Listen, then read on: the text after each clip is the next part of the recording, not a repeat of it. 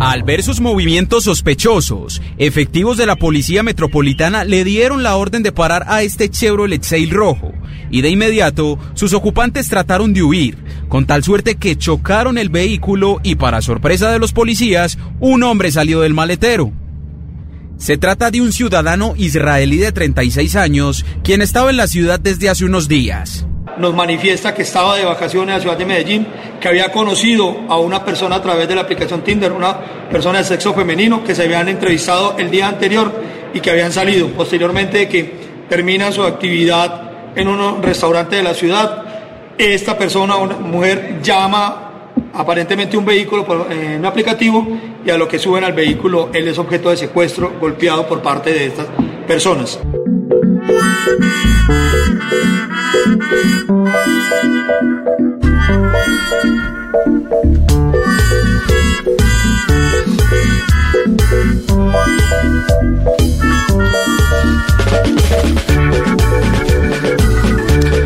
Y bueno, sí, no es lindo como aparecer en el baúl de un auto. También la gente se mete en algunos lugares. Bueno, pero también imagínate esto, ¿no? Porque es Tinder, es la experiencia de Tinder en el extranjero, lo cual es otro submundo. Es como, bueno, me voy afuera, abro Tinder para ver qué onda y terminás en Medellín. En Medellín. Vos sos israelí. Claro. ¿Qué sé yo? Algún cuidado. Bueno, pero quería ligar el hombre. No, también es lógico. Me parece bien porque el peligro es parte de la experiencia. Oh, bueno. Lo que te digo. Ahora, terminar secuestrado no, pero no se lo recomiendo a nadie. No es como mucho, yo lo digo desde lo analógico, emocional. Sí. Ya abrir Tinder y como bueno, quedar con alguien en tu ciudad, ya a mí me parece como bastante. Es que bastante sin red. Ya hacerlo en el extranjero. Y en Medellín, ¿no? Porque en Medellín uno diría. Igual no estigmatices, que Medellín se pacificó. Que uno buscaría otra cosa en Medellín. Uno buscaría otra cosa en Medellín. Tira una sutileza. Ir a bailar salsa. Por ejemplo. No, está hablando de otra cosa. Ah. Bueno, no sé, pero.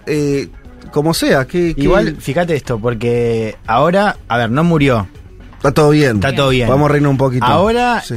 ¿Tuvo que pagar secuestro? ¿Cómo fue? ¿Se sabe? ¿Sabemos? No, en principio. La policía detectó que estaba en el baúl. ¿Y quién usó Tinder? No, le robaron. ¿Vos usas de Tinder fuera del país? Sí. Sí. Lo secuestraron. No pasa nada. Metámonos un poquito ahí porque. No, pero no tengo tanto para contar tampoco. Lo secuestraron, lo golpearon y le robaron sus pertenencias. Sí. Y después fue arrestado. Está no bien. Murió. Ahora, tiene una anécdota espectacular para sus próximas citas de Tinder. Que es. Salí en Medellín y terminé secuestrado en un baúl. Hay una cosa igual de los viajes, que uno se abre a otras experiencias, entonces como que creo que capaz este tipo de redes también ayudan a ese espíritu de bueno, me abro a que suceda lo que suceda. Claro, ahora nunca de ahí a esperás ser secuestrado, pero se abrió de más. ¿Vos volvés a usar Tinder después de esto? No sé, yo no sé, yo lo pienso de vuelta. No sé, chicos, son ustedes los que... Yo pensé que iban a ir más refractarios y los noto como entregados. Sí, a los jóvenes esta mesa. Como que dijo, no pasa naranja. A los jóvenes esta mesa totalmente entregados a las experiencias. Para, bien? No me quiero pasar de progre, pero hay una diferencia entre ser varón usando Tinder en el exterior a ser mujer y usar Tinder. Es verdad eso. Sí, pero y a este muchacho era un muchacho igual. Claro. Le pasó igual, digo, claro. Pero me parece que hay otra predisposición siendo varón. Sí. Bueno, pero igual me deja tranquilo que los más jóvenes de esta mesa estén a favor de la experimentación, de tomar riesgo. Yo diría es parte de la experiencia. Si los mandamos a algún viaje por las dudas, le desinstalaremos Tinder.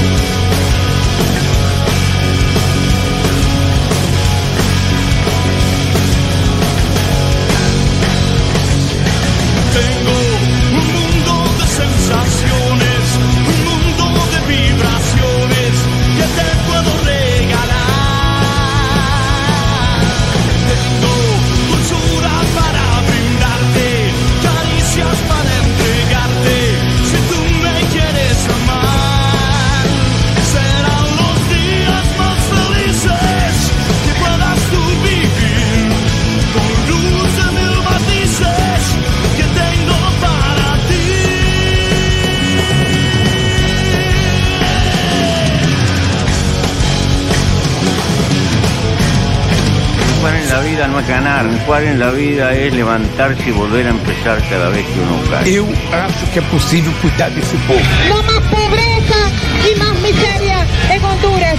Hasta la victoria, siempre. Y de amor. Los voy a acusar con sus mamás, con sus papás, con sus abuelos. No olvidamos justicia, verdad, respeto. Seguimos. Serán los días más felices que puedas tú vivir. Con luz de mil matices que tengo para ti.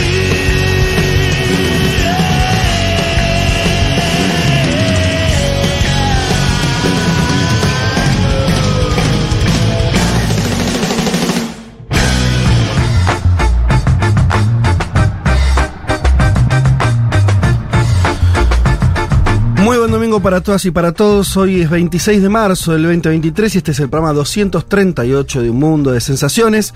Sean bienvenidos, bienvenidas. Hasta las 3 de la tarde vamos a estar conversando sobre política internacional, entre otros asuntos. Vamos a estar leyendo sus mensajes en el 11 40 66 000.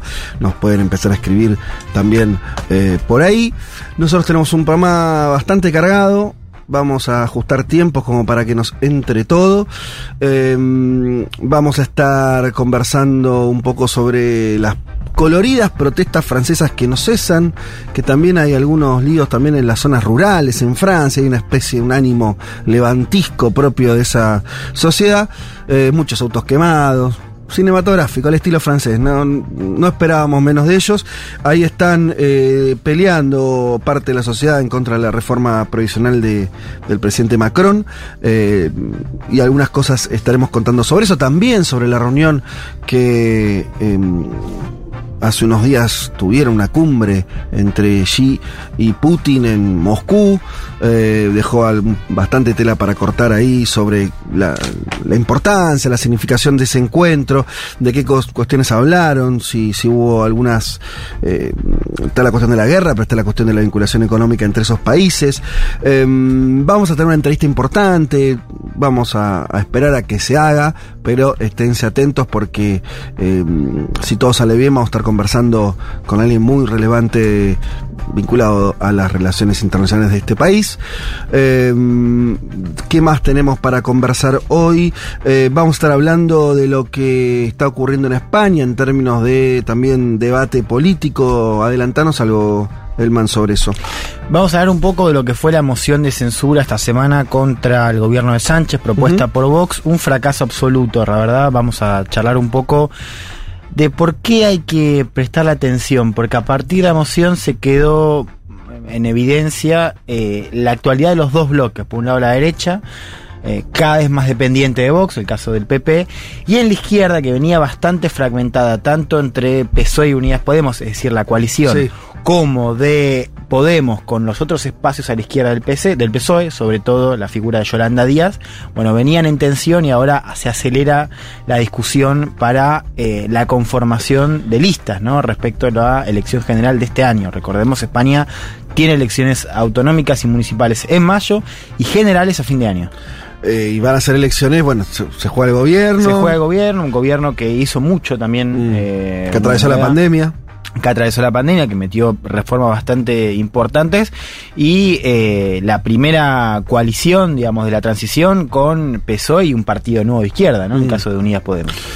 Bueno, vamos a meternos un poco para empezar a olfatear cómo puede salir esa coyuntura política tan relevante. Nos volvemos a nuestra región.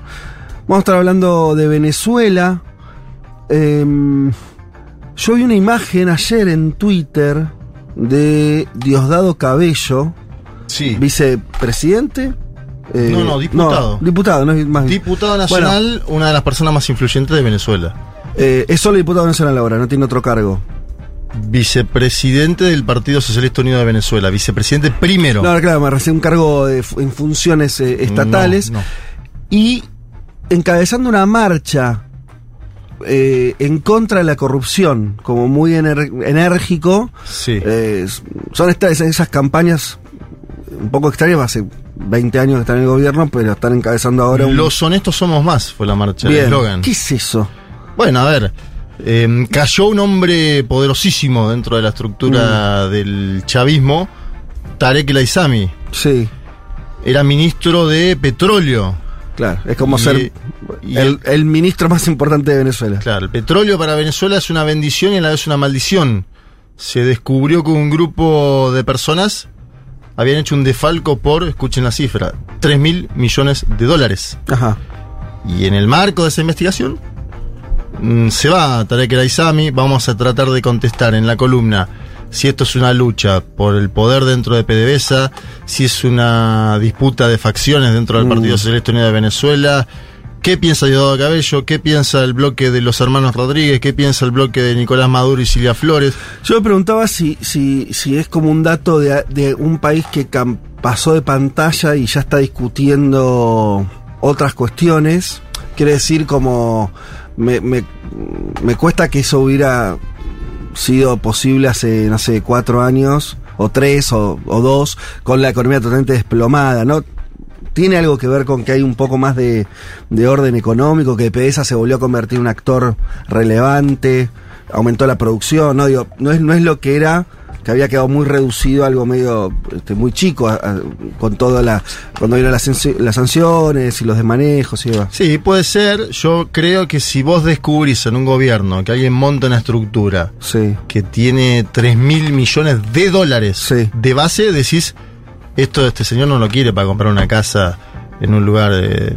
No es para él nada más. Esto es para llegar a tener el poder político del país. Digo, si vos montás una estructura de 3.000 millones de dólares, en general, claro, la política es en general, sí, para hacer política. Sí. Y 3.000 millones de dólares... Es una cifra. Es manejar una parte del país.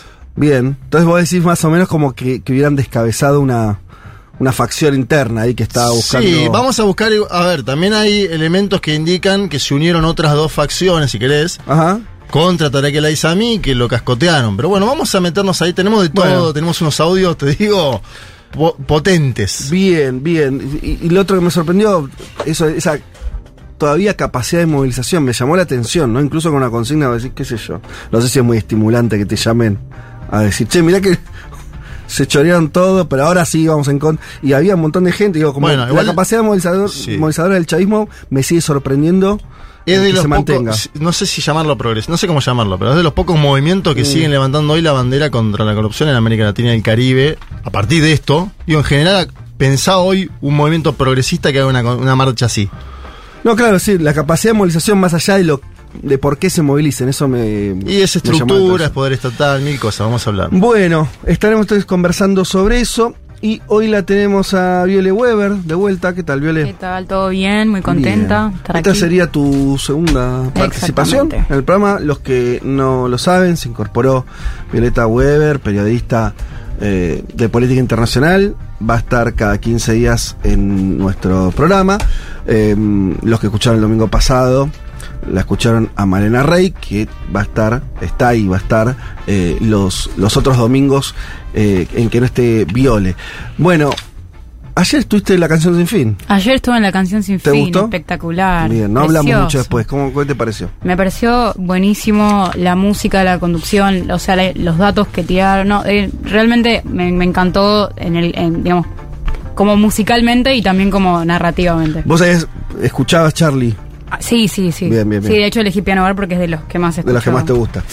Estuvo buenísimo. Anoche aprovecho para saludar a los que estuvieron ahí, que sean oyentes de la radio o socios de la comunidad. Además, la pasamos bárbaro. Estaba la sala reventada, el Margarita Giru, tercer ciclo, que agota Seba Furman con La Canción Sin Fin. Y les aviso por acá que en mayo va a volver a hacerse otro ciclo más, también en el Shirgu, así que y eso ya está a la venta, los que quieran ir sacando las entradas, le digo porque se acaban y su lugar relativamente chico, y venimos muy bien, venimos llenando, así que ahí tienen una nueva chance para escuchar esa música tan increíble que hizo García a inicio de los 80. Bueno, dicho todo esto, me queda por presentar alguna cuestión más. ¿Tenemos libro hoy? Dale, Elman, todo tuyo. ¿Pero lo estás leyendo ahora? Sí, lo estoy leyendo hoy. Como vamos a estar alumno sorteando, que se está apurando la clase. La tarea, claro, estoy terminando la tarea. Hoy vamos a sortear este libro que nos mandó Siglo XXI, que se llama Manifiesto Ecológico Político. Lo escriben Bruno Latour y Nicolás Schulz. Ahora en un rato vamos a estar hablando, no ahora, pero sí les quiero decir cómo participar. Yo ya me comí la consigna. ¿Cuál era la de hoy? Era, si no me equivoco... Eso, ¿cuál sería tu primer proclama de tu manifiesto? El que sea, no ecologista necesariamente. No, de tu manifiesto. De tu manifiesto. ¿Por dónde arrancás? Claro. El uno, la consigna uno. El mío sería, por ejemplo, harina para todos y todas. Ya lo hicimos esta consigna, ¿o no? Algo me suena, pero o fue charlada en producción. No, no la hicimos, pero yo mantengo casa para todos. Un programa habitacional de 10 millones de viviendas. Ah, ya. Esto sí, ya pasó. Boludo, sí. Muy bien, chicos. Bueno. Gracias por todo. Pero, esto es culpa. Después no me quemé, boludo. Yo no te quemé, yo mantengo mi propuesta, casa para todos. Se venía oliendo un tufillo. Yo mantengo mi propuesta, lo mantengo, ¿eh? Pero nadie va a decir nada. Perfecto. Lo bueno es que tenemos a Violeta Weber, que seguro no lo hizo. Claro, es verdad, nos va a agregar un manifiesto a ver, novedoso. Pero, ¿qué se te ocurre? A ver, opción, voy a tirar una progrediada. A ver, no te atajes. Estuvo Guillermo Moreno recién, puedes equilibrar perfectamente. ¿No? Opción vegana para todos. Opción... ¿Cómo? A ver, ¿cómo vamos a profundizar en esa consigna un segundo. Si eso, opción vegana, pero para todos. O sea, imposición vegana o... No, imposición no, pero que cualquiera que quiere comer vegano pueda comer vegano, porque hay un tema de clase con el veganismo. Ajá, sí. Es muy interesante también. Sí. Entonces vos decís... Bueno, sale muy caro ser vegano. Así que me parece que, bueno, podría ser un atajo. ¿Y qué se implementa en los supermercados, en los bares? ¿Cómo es cuota? En los supermercados, en los restaurantes y bares. Ahí está, una cuota. ¿Una cuota de vegana? Yo soy vegetariana hace 4 años. Okay. Igual nada, no soy muy, digamos, purista al respecto. El verano estuve en Bolivia y en el norte argentino y fue muy difícil. Qué lástima que no se quedó, estoy pensando Guillermo Moreno para escuchar esto que acabas de mirando acá Moreno. Porque yo me quedé, porque Moreno, no sé si lo escucharon, pero planteó una cuestión que tiene que ver con que volver a la doctrina. Sí, parte de lo que está diciendo es, bueno, hay que peronizar más. Bueno, este gobierno no le da ya más crédito, pero lo que venga, hacerlo más bajo la doctrina peronista clásica. Vamos a simplificar, dice más o menos eso. Sería interesante escuchar qué le parece la primera propuesta de esa doctrina, que es la opción vegana para todos. Yo la banco. Elman, entonces, perdón, sí. ¿Se choca o no la de las harinas para todos? Nueva, sí. Muchacho. Casi que son compatibles, harinas para todos y opción vegana. Sí. Estoy muy a favor de harinas para todos. Ajá. Pero sería la segunda, o sea, en realidad, creo. Igual viste que las campañas de alimentación de ahora son como lo contrario. Como que no quieren más harinas. Claro, y desayuno intermitente. De hecho, sí. Hay también un movimiento, ¿viste? Bueno, vos lo tuviste hace poco, el año pasado me quisiste evangelizar con no comer más harinas, que te sentías muy bien, ajá, que la espalda, sí, y el organismo. Y es yo le quiero dar lucha a esa proclama. Ajá. O sea, quiero embanderar justamente. Con las harinas, no. Una bandera con una media luna en el centro. Claro. O chipá. Sí. Bien, entonces la hacemos. Esa es la consigna del día de hoy. ¿Cómo? Esa es la consigna del día de hoy. La consigna del día de hoy es que, sí, que puedan construir su manifiesto, al menos su primer artículo. Su primera proclama. La primera proclama. ¿Cuál es la primera decisión de gobierno que tomarían en caso de llegar a la administración pública? Y ahora ya hay toda una discusión si ser vegano no es ser caro, es caro. Bueno, los estaremos leyendo. Yo la mía la digo en un ratito, si me dejan. Dale, te vas a pensar. Si yo puedo defenderlo más, ¿eh? O sea, defenderlo. Bien. No, igual nadie está... y se participa en la publicación de Instagram del programa. Sí. Y mensajes, ¿no? Sí, por el WhatsApp también pueden participar al 11 40 66 000. Los que ganen se van a llevar entonces ¿qué libro, Elman? ¿Cómo se llama? manifiesto ecológico-político del cual vamos a hablar en un ratito. Bueno, muy bien. De acá, ¿cómo nos vamos? Venimos con el panorama, así que vamos a escuchar... No sé si son veganos, pero... ¿Vienen de Argentina? Pueden serlo, o todo lo contrario. Vienen de Argentina ahora. Red Hot Chili Peppers haciendo Around the World.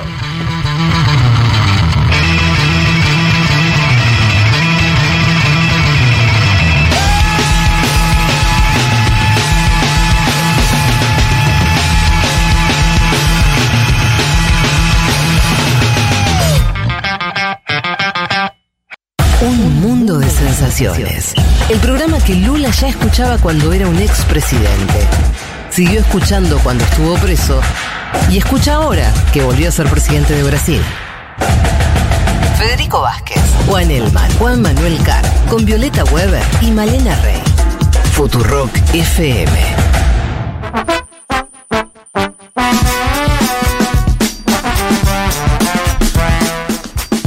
Bueno, aquí estamos para arrancar ya con el contenido de este programa. Panorama de noticias, vamos a hablar un poco de algunas cuestiones que estuvieron ocurriendo. No sé si... Vamos con Francia un poquito. Ustedes saben, ya acumula unas cuantas semanas de protestas. Esta semana que arranca ahora, también hay un nuevo... Una nueva movilización, un paro decretado para el día 28, si no estoy diciendo mal, el martes, entiendo que sería. Pero sobre todo ya venimos de una secuencia bastante intensa de movilizaciones tanto en París como en otras ciudades de Francia. Decía yo también que incluso hay una nota interesante que salió en El País. Muy interesante porque... grafica un poco el momento, más allá de la cuestión concreta de que ya la sabemos, lo dijimos en el mismo pasado, así que no me detengo mucho acá, que básicamente lo que hay es una decisión de Macron de aumentar la edad jubilatoria y una posición social bastante lógica en contra de eso. Bueno, ahí hay una discusión. En esta semana lo que sí pasó es que efectivamente, agarrándose un articulado muy cuestionado, avanzó Macron, a pesar de no contar con una mayoría explícita en el Congreso para la aprobación, pero le permitió, ¿no?, un uso más o menos brusco de institucional, avanzar, y eso encendió más la mecha, sí. Y bla bla bla. Hay un testimonio que sale hoy, decía en una nota del diario El País, que narran de una protesta en una localidad al oeste de Francia, en una zona rural, tan rural que tenía caminos de tierra y demás, y donde surgió también una protesta vinculada también a una cuestión ecológica en el lugar, porque iban a construir estaban queriendo construir una planta para que las regiones cercanas tengan agua para el riego, ¿sí? Una obra de desarrollo, si querés, económico. Frente a eso se montó una protesta de ecologistas, personas también del lugar y militantes ecologistas que se oponen a eso, y y terminó una represión, heridos, un quilombo tremendo. Me interesó porque en esa crónica aparecía este extracto de un testimonio de una persona de 60 años que dice: no era solo el precio del gasoil, hablando de cuando peleaban los chalecos amarillos, ¿se acuerdan? Sí. 2018, antes de la pandemia, y ahora no es solo por las jubilaciones, es por todo. Por la baja del poder adquisitivo, por la subida de los precios, por la subida de la energía, por la degradación de los servicios públicos. Y añade, las escuelas también cada vez más problemas y menos profesores, y la lista de espera crece para las consultas de los especialistas. Entiendo que están hablando de los médicos. Y no es una protesta por la edad de jubilación, es por todo, es una protesta global, es contra Macron, que está trayendo la ruina a Francia. Me pareció interesante esta idea como de... También, ¿no? Pasó en otras épocas. Medio chilizado, ¿no? No son 30 años, son 30 años. Total. Como que la protesta empieza a juntar ya una cantidad de cosas ahí. Había pasado con los chalecos amarillos algo parecido. Sí. Donde vos decías, che, ¿qué quieren? Estaba medio raro. Sí, la clave fue más geográfica, esto de partir del interior del país hacia París, ¿no? Sí. Acá parecería ser al revés, sí, pero tiene estos condimentos locales. Ya empieza como... Claro. Total. Y además, y una estación como que tanto lo de los chalecos amarillos quedó medio en la nada, se fue disolviendo. Duró muchísimo esa protesta. Sí, muchos meses, 8 meses mínimo. ¿8 meses? Sí, sin duda, te lo digo. Pero también esa vez... Acuérdense que en ese momento viene Emmanuel Macron a la Argentina, el G20, y lo va a recibir, porque la Argentina siempre es dantesca, alguien con un chaleco amarillo. Y fue noticia en Francia instantáneamente. Sí. Bueno, o sea, viene de arrastre eso, bajo la misma presidencia, ¿no? De Macron. Sí. Esta es la segunda. Aquello fue la primera. Bueno, quiero decir, el mismo liderazgo, exacto, el mismo gobierno. Y esta cosa como que empiezan a tomar una serie de temáticas ya cada vez más amplias. Veremos si esto termina, si después, si de resolverse la cuestión jubilatoria, las protestas continúan, no continúan, pierden fuerza. Hay toda una relación ahí muy francesa entre la cuestión sindical, que es como... sería las espaldas más estructurales bajo las que la sociedad francesa en general defiende sus derechos, tiene sindicatos muy grandes con una capacidad de movilización muy impresionante. Yo de casualidad lo vi en vivo y en directo en el año 95. Mirá vos. Porque viajé, pero por una cuestión totalmente accidentada, la acompañé a mi vieja, una cosa de, bueno, cuestión que estaba ahí. El año 95 fue un año así como marcado por las protestas en Francia, y donde los franceses ganaron eso, la sociedad, porque no pudieron avanzar había un esquema privatizador típico de los 90, sí. No esto, algo, era un cuchillo que cortaba fuerte, ¿no? Era terminar con el estado de bienestar francés, más o menos. Y fue una cosa, me acuerdo de las imágenes de lo que era una movilización compacta de esas, como, bueno, en Argentina las tenemos a veces, pero el nivel de organicidad, diría, obrera, sindical, era muy espectacular. Está eso, por eso decía esta cosa de estos militantes también ambientales, como otra lógica, nada que ver, si querés más blanda o más de una militancia social, y se mezclan esas dos cosas, ¿no? Que hay que ver ahí si hay algún resultado o no.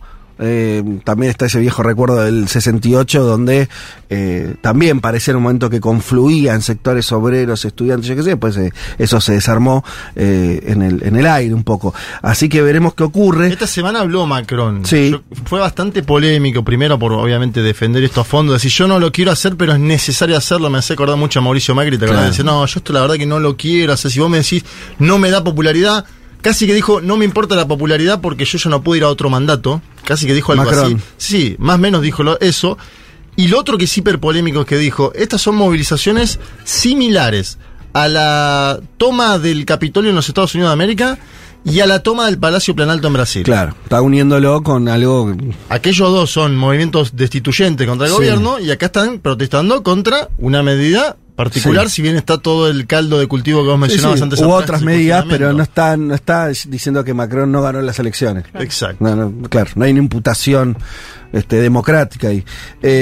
Sí, pareciera que la tiene difícil Macron, pero al mismo tiempo no sé qué opinan ustedes, pero son esos bichos que... siempre se las ingenian, ¿viste? Son los gatos, cae parado siempre, ¿no? Pero porque tiene a los costados... ¿Qué tiene? Y a Marine Le Pen de un lado, que asusta, y a Jean-Luc Mélenchon, que asusta para el otro lado. Ah, vos decís que esos extremos ideológicos le permiten a él maniobrar. Así ganó la elección última. Electoralmente sí. No hay que olvidar que hay una alta abstención en Francia, con lo cual digo, hay también mucha gente que quizás está manifestándose y no votó, no vota por nadie. Además. Claro, es buena la clave esa, yo acá estoy leyendo la nota y claro, dicen algo de esto de que está cada vez peor también, o sea que hay, si vos lo mirás en los últimos años, digo, tomás chalecos amarillos, pero tomás otras protestas, hay un nivel de cólera, un nivel de violencia que no se está canalizando, y también es como medio una nueva normalidad, o sea, tenés como cada 1 o 2 años una protesta así bien fuerte, pues es verdad que después de chaleco, bueno, vino la pandemia, pero después tuviste en cada una de las reformas de Macron protestas con este tipo de tono, ¿no? Pero también pasa eso, como que no termina de pasar nada para que Macron cambie el rumbo. Es que debería pasar, apelo a la historia. El teórico de Poseo es que en el momento se tiene que combinarse con una opción política. O sea, si no hay nadie, o dicho al revés, si no hay nadie que lo esté pudiendo aprovechar en términos políticos, electorales, partidarios, y es muy difícil que la protesta social sola genere cambios, ¿no? En general, al final, y además estamos hablando de sociedades que están muy estructuradas, digo, Francia, nada que cambia de presidente cada 3 días, no se van en helicóptero, digo, es una cosa más ordenadita. Entonces, digo, no hay, si al final todo esto, sean los charcos amarillos en su momento que se hablaba mucho si Le Pen, si no eran como, ¿no? Como el brazo social, aunque sea inconsciente de Le Pen, después se descubrió medio que no, o sea, es difícil, digo, si nadie lo acumula, bueno, nadie lo acumula. Sí. Está lleno de historias donde hay protestas sociales y no ocurre nada porque no hay un liderazgo que las convierta en otra cosa. No, también hay algo de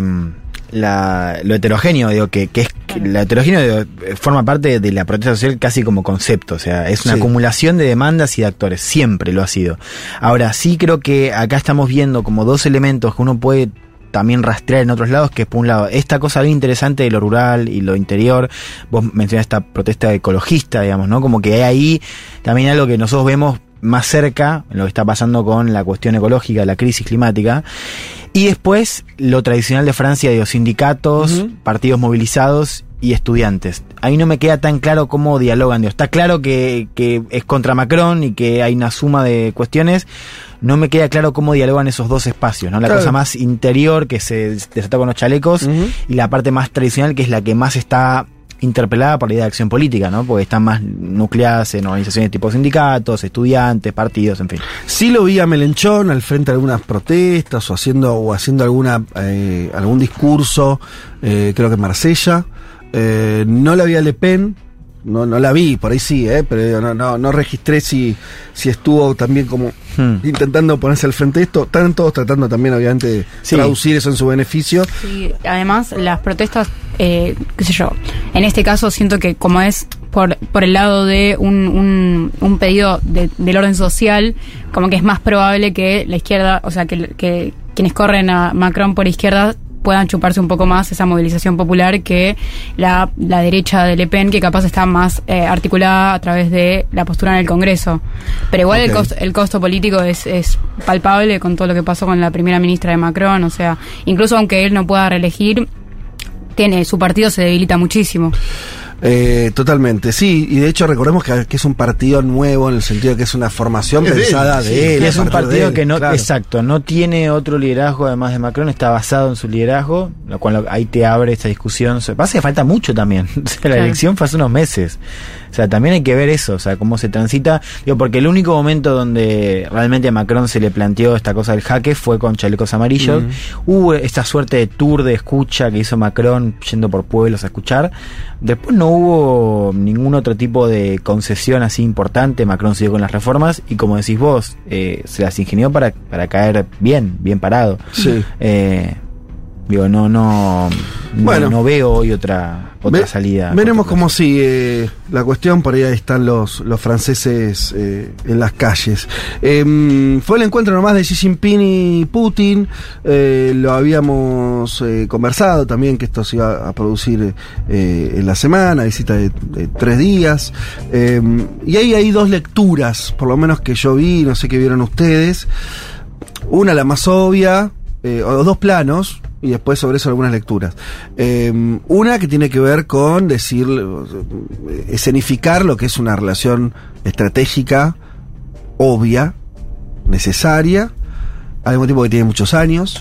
Es una construcción que, digo, ahora parece estallar en sus significados por la guerra y porque Estados Unidos también está cada vez más, evidentemente, poniendo a China como enemigo, pero esta alianza se veía hace 10 años ya que había, por lo menos, serios proyectos de intercambio económico, político, entre China y Rusia. Eso se termina de significar en esta reunión.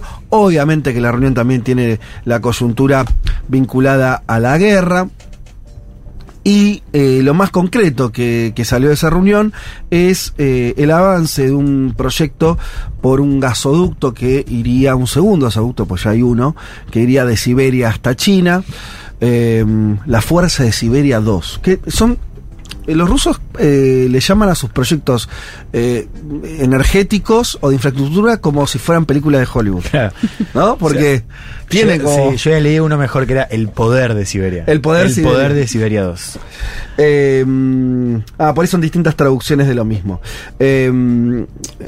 Bueno, Putin dijo que todos los acuerdos estaban cerrados, que ya estaba todo listo como para arrancar. Sería para Rusia sería tan importante que le cerraría casi la ecuación económica de lo que perdió con la exportación a Alemania, ¿no? O sea, estamos hablando de algo grueso, grueso, grueso. Pero las declaraciones públicas, al menos de los chinos, fueron más cautos. Lo cual es como que no te cuentan la noticia y vos apostarías a que uno hizo eso y uno el otro, ¿no? Como el chino se quedó callado. Sí, está bien, estamos negociando. Y Putin, diciendo, no, ya está todo. Pues, cuestión que también te muestra la diferencia en que cada uno está en este momento, ¿no? Putin necesitando una alianza, ¿no? Más clara, apoyo, resolver su ecuación de a qué le vende el gas que ya no le vende a Europa. Y sí, con otra espalda, diciendo, bueno, vení, pero tranqui, bajo mis condiciones. Yo vi otra cosa en lo político. A ver. Porque le dijo, China no se involucra en general en la política doméstica mano a mano. No es que va a tu país y te dice, no, espero que aplica este plan, que vaya bien. No, incluso si viene acá a la Argentina con Mauricio Macri, no le dice, usted lo veo muy bien para la próxima elección presidencial. No. Claro. Bueno, acá le dijo, sé que habrá el año que viene elecciones en su país.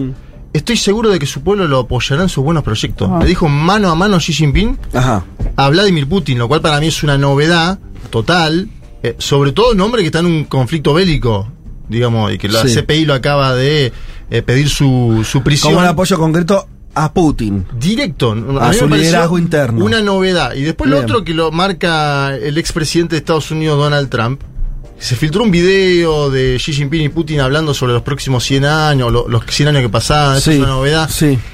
Y Trump dice, están discutiendo el orden mundial para los próximos 100 años, dice. Lo dijo ayer Donald Trump en un evento en los Estados Unidos de América, hablando además bien de cada uno de los dos, lo cual es paradójico, ¿no? Que un expresidente de Estados Unidos hable bien de un encuentro así, lo hace solamente para molestar a Joe Biden. Claro. Pero los caracterizó como personas muy inteligentes a los dos y dijo, están discutiendo el orden mundial para los próximos 100 años. Obviamente también dando cuenta ahí del poco papel, si querés, que tiene dentro de esta cumbre de Occidente, de los Estados Unidos de América. Trump lo que intenta decir, cuando yo era presidente no pasaba esto y ahora está pasando.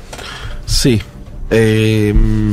Sí, hay que decir que él es el que empieza la guerra comercial fuerte con China, es Trump al mismo tiempo, ¿seguro? ¿No? Y la inicia en términos concretos, levanta aranceles, en términos verbales. Acá tuvimos tiempo sonando el China. O sea, la obsesión de Trump con China, ¿qué decir? Porque con Putin tenía un vínculo mucho más estrecho, y de hecho fue siempre lo que denunciaron los demócratas, ¿no? Que estaban involucrados dentro de un supuesto fraude en los Estados Unidos de América, etcétera, etcétera.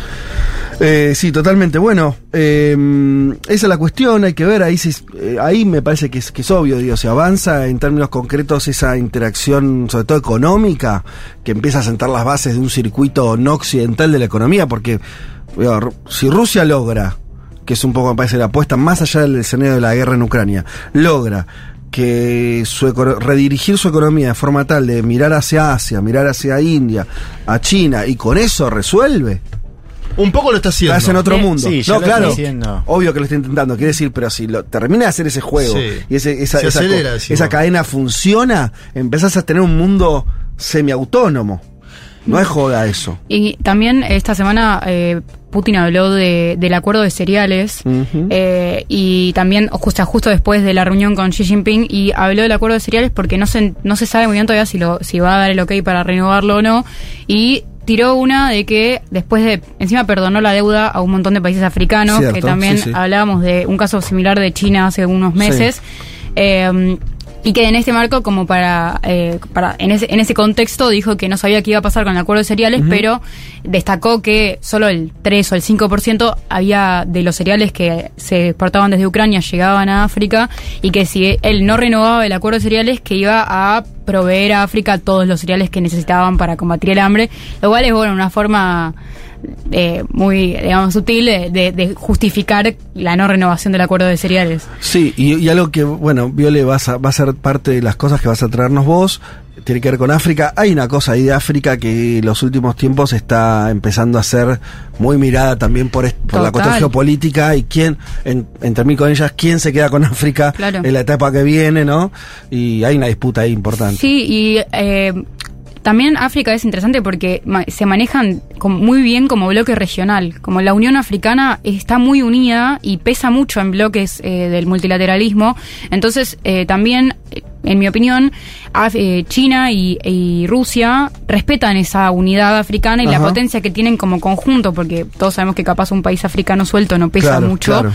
Pero sí, en el marco de esta Unión Africana y del rol como región y también la reivindicación del sur global, en este contexto más de la diplomacia internacional, bueno, Putin dice en ese discurso sobre que perdonan la deuda, que espera que África y que apuesta a que África sea un polo en el nuevo orden multipolar, mejor dicho, que bueno, que China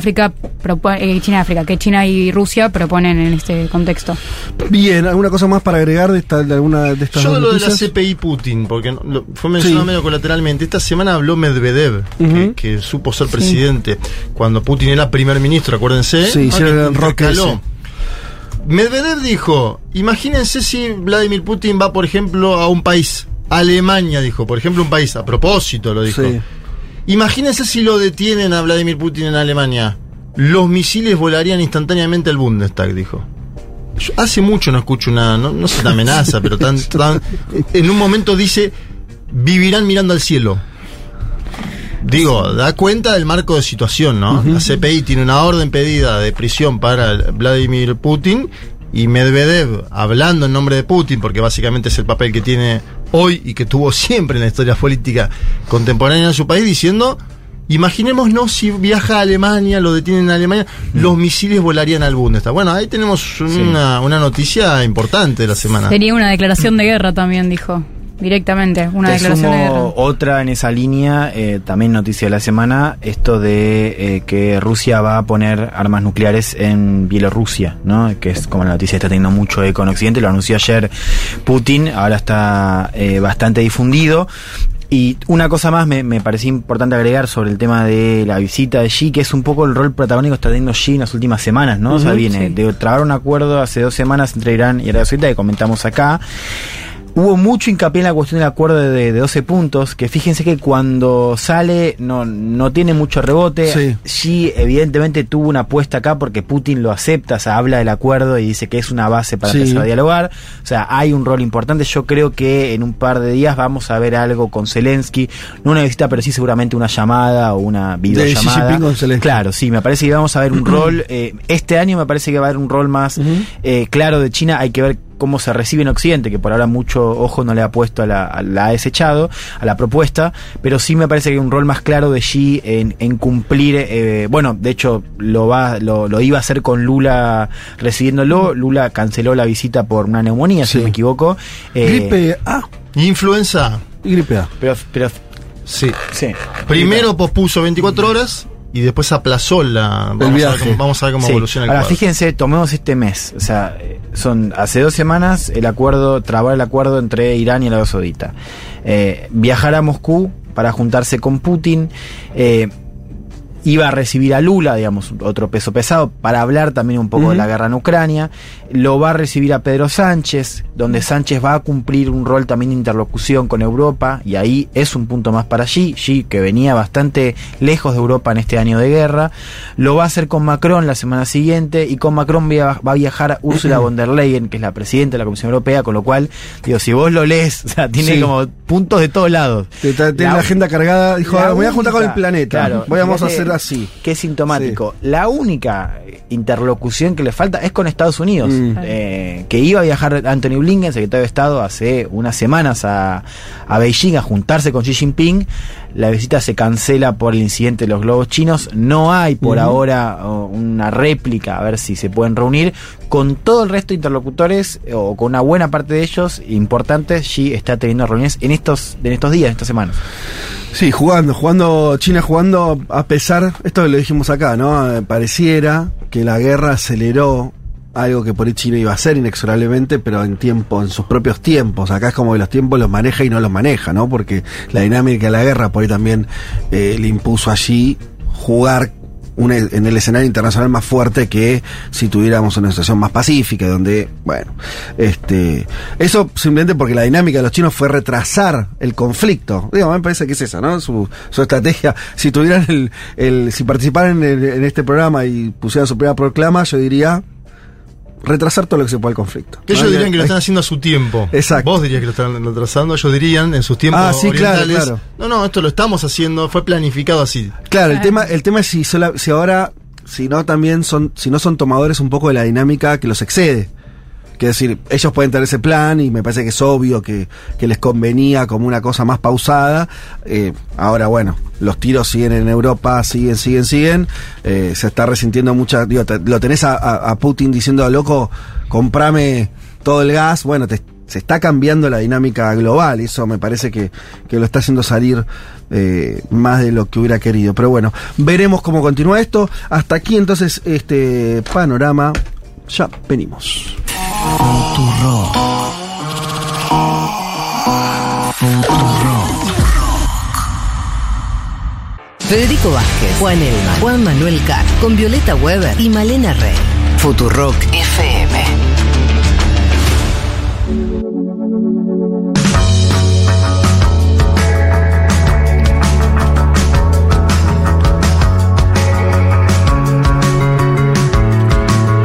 Bueno, aquí estamos de vuelta. Les había prometido al inicio del programa que íbamos a tener una entrevista que valía la pena escuchar, que se estén atentos y que no queríamos quemarla porque a veces hay una especie de mito radial que si vos pronuncias a quién vas a sacar, por algún motivo no sale. Pero creo que sí, que está todo ok. Estamos ya conversando entonces con Jorge Argüello, él es embajador argentino en los Estados Unidos. ¿Qué tal, Argüello? Lo saluda Federico Vázquez desde Buenos Aires.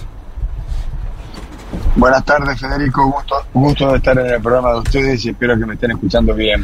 Te estamos escuchando muy bien. Tengo un problema, que hay dos cuestiones que se cruzan que queríamos aprovechar para hablar con usted. Una tiene que ver con su rol como embajador y cuestiones que esté viendo ahora, que podamos conversar sobre los Estados Unidos, la relación con Argentina. Y al mismo tiempo, en este programa, el año pasado, estuvimos de hecho sorteando el libro que escribió Historia Urgente de los Estados Unidos, donde hace un raconto interesante de los últimos años, de las últimas décadas de Estados Unidos y cómo se reconfiguró el mapa. Y ese análisis siempre nos pareció súper interesante.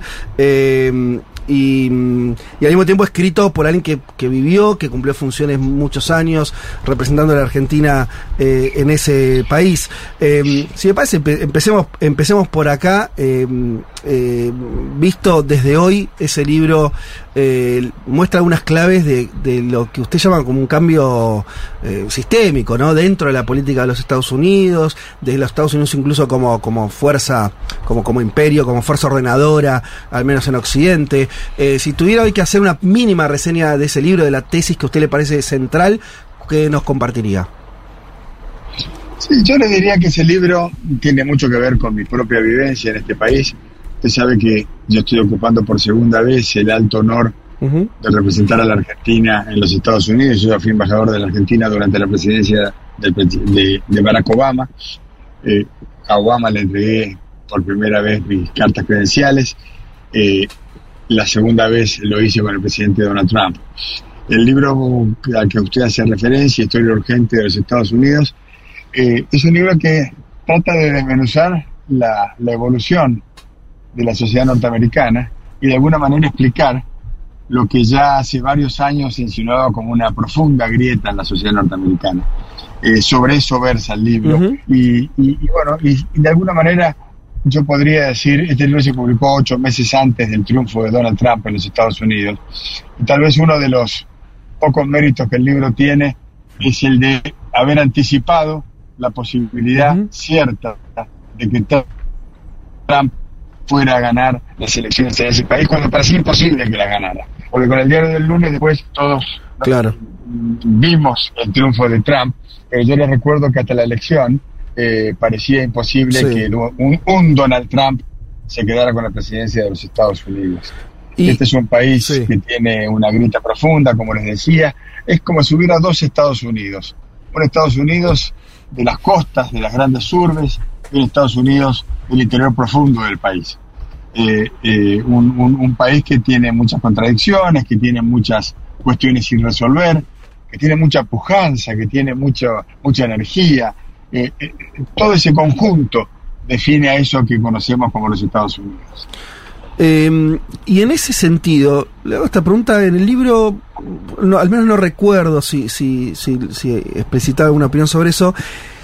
¿Es posible que por primera vez esa grita que usted describe al interior de la sociedad norteamericana se refleje incluso en su política exterior? Porque uno, el recuerdo que tenía es que Estados Unidos discutía muchas cosas hacia adentro, pero hacia afuera después se mostraba con un nivel de cohesión interpartidaria de sus liderazgos, de sus políticas de largo plazo, que, bueno, gobernar a un demócrata, a un republicano, pocos cambios había. ¿Puede ser que ahora por primera vez en la historia esa grieta se externalice también? Sí, eso ocurrió con Trump. Por ejemplo, la política de los Estados Unidos con relación a los organismos multilaterales, políticos y económicos, cambió sustancialmente. No se olviden ustedes que, por ejemplo, Estados Unidos se retiró del acuerdo de cambio climático. Uh-huh. Acaba de regresar, sí, por decisión del presidente Biden, pero fíjese cómo lo que usted me comenta, Federico, es correcto. La grieta y el debate de la política doméstica influye en las decisiones de política exterior de los Estados Unidos. Lo mismo ocurrió en materia de derechos humanos. Estados Unidos ha regresado al Consejo de Derechos Humanos, que hasta el año pasado presidía la Argentina. Con relación a China, uno puede advertir claramente un cambio de política entre las gestiones del presidente Obama y el presidente Trump. Obama lideraba una alianza con los países del Pacífico, que fue abortada ya durante la campaña electoral y por supuesto no concretada durante la gestión del presidente Trump. Yo le diría que en Estados Unidos hay, en lo que se refiere a la política exterior, yo estoy observando algunas continuidades y algunas discontinuidades. Acabo de mencionar las discontinuidades, pero en líneas generales yo tendría que decir que en estas últimas dos gestiones hay una continuidad clara, por ejemplo, en lo que se refiere a la política con China. Claro. Yo creo que hoy la principal relación bilateral del planeta se define entre Washington y Beijing. Y el resto de los países se mueven en distintos tableros simultáneos, pero que dependen de la contradicción principal. Ahí está centrada la competencia principal en el orden planetario, digamos. Quiero contarles para que lo tengan presente, uh-huh, para el próximo sorteo, que acabo de firmar un contrato con editorial para continuar el libro, pero el libro este que usted mencionaba recién se ocupa de la historia de Estados Unidos hasta la gestión del presidente Obama. Sí. Como le dije, se publicó antes de que Trump llegara al poder. El contrato que acabo de firmar para un libro que se va a publicar probablemente en marzo del año que viene se va a ocupar de desmenuzar el impacto de las gestiones de los presidentes Trump y Biden. Bueno, qué interesante, lo vamos a esperar ansiosos. Una última vinculada con esto y ya abro la mesa, Juanma, que también quería preguntar, pero manteniéndonos en la línea que veníamos antes, de esta grieta interna que en algún punto también se expresa en política exterior, ese cambio, esa situación de discusión tan alta que tienen hoy los norteamericanos, en términos de intereses argentinos o le diría latinoamericanos, ¿nos cambian algo? ¿Hay la posibilidad de negociar de otra manera? Hoy sí, no con todo Estados Unidos, por ahí con un sector, con los demócratas, no sé. ¿Cambia algo de ese aspecto? ¿Hay una oportunidad que se abre ahí o no? Yo creo que hoy estamos frente a una oportunidad. Estos últimos años han sido años muy positivos en lo que hace a la relación bilateral, en un mundo muy complicado, un mundo que atravesó el COVID, que atravesó la guerra, que ha atravesado distintas debacles de orden climático, crisis económicas. Sin embargo, la relación bilateral entre Argentina y Estados Unidos se ha ido consolidando en estos años. Estamos llegando ahora a un punto importante, un punto de inflexión. Yo estoy en este momento, estoy hablando con ustedes, pero me estoy trasladando desde Washington a New York. Uh-huh. En pocas horas llega a los Estados Unidos el presidente de Argentina. Uh-huh. Voy a estar con él en Nueva York desarrollando algunas actividades y pasado mañana nos trasladamos a Washington, porque como ustedes saben, el día miércoles el presidente Joe Biden lo ha invitado a Alberto Fernández a mantener una reunión de trabajo en el Salón Oval de la Casa Blanca. ¿Por qué hago referencia a esto respondiendo a su pregunta? Porque si hay algo que sirve para medir el estado de la relación bilateral es precisamente el encuentro personal de los jefes de Estado de los países de que se trate. En este caso, insisto, creo que estamos en presencia de un punto de inflexión en la relación bilateral. Esto quiere decir que la Argentina está consolidando una política que creo que es la correcta. Esa política pasa por multiplicar y fortalecer vínculos, no achicarlos. Argentina es un país soberano que tiene relaciones con los distintos actores de la política internacional. Estoy pensando obviamente recién en lo que le decía, el principal eje bilateral del mundo en este momento está centrado entre Beijing y Washington. Y la verdad es que la Argentina tiene excelentes relaciones con China y tiene excelentes relaciones con los Estados Unidos, y estamos trabajando para ingresar al BRIC. Es decir, estamos cumpliendo el objetivo que se ha fijado la gestión del presidente Fernández, que es multiplicar vínculos, facilitando el intercambio y el diálogo con todos los actores. Jorge, te saluda Juan Manuel Carg. Te hablo... Juan, gusto de oírte. Igualmente, te hablo sobre el film documental que presentaste hace pocos días en Argentina, llamado G20, El futuro emergente, que lo hizo la Fundación Embajada Abierta. Te consulto porque en el G20 estamos viendo una presidencia que pasó de Indonesia, una actual presidencia de la India y una presidencia futura de Brasil, nada menos que el Brasil de Luiz Inácio Lula da Silva. ¿Cómo evaluás justamente el papel de los países emergentes dentro de una instancia tan importante como el G20? Y ahí te lo linkeo, si querés, con algo que vos escribiste en su momento en Diálogos sobre Europa, sobre los países periféricos. ¿Estamos viendo el avance de nuevos actores en la escena internacional? Sí, definitivamente, y eso es lo que llevó a la Fundación Embajada Abierta, que presido, a producir este corto documental. Es una película de 23 minutos, donde los actores son los sherpas de los 20 países, perdón, de los países emergentes que integran el G20. Nosotros jugamos con la palabra G20 : futuro emergente, porque estamos hablando de la evolución del G20 y del rol creciente de protagonismo que están teniendo las economías emergentes dentro del G20. Recordemos, Juan Manuel, que el G20 fue creado en 1999, al término de la década del 90, que se caracterizó por la multiplicación de crisis financieras en la periferia del mundo, no en el G7, sino estoy pensando en los tigres asiáticos, en Rusia, México, Brasil, Turquía, Rusia, Argentina. Al terminar esa década, el G7 toma una decisión y dice, para contener los efectos de las ondas expansivas de las crisis que estallan en la periferia, vamos a incorporar a esos países a un ámbito nuevo que se creó, que pasó a llamarse G20. El G20 entonces se conforma por el G7 más una cantidad de países, economías emergentes. Funcionó a nivel de ministros de finanzas y presidentes de bancos centrales hasta el año 2008, y el año 2008 es un año especial porque ahí pasó algo que no había pasado hasta entonces. La crisis financiera estalló en el corazón de Wall Street, no estalló en la periferia. Y ahí es cuando el presidente Bush, George W. Bush, toma la decisión de levantar el nivel de las reuniones del G20 y pasan de ser reuniones de ministros de finanzas a ser reuniones de jefes de Estado y de gobierno.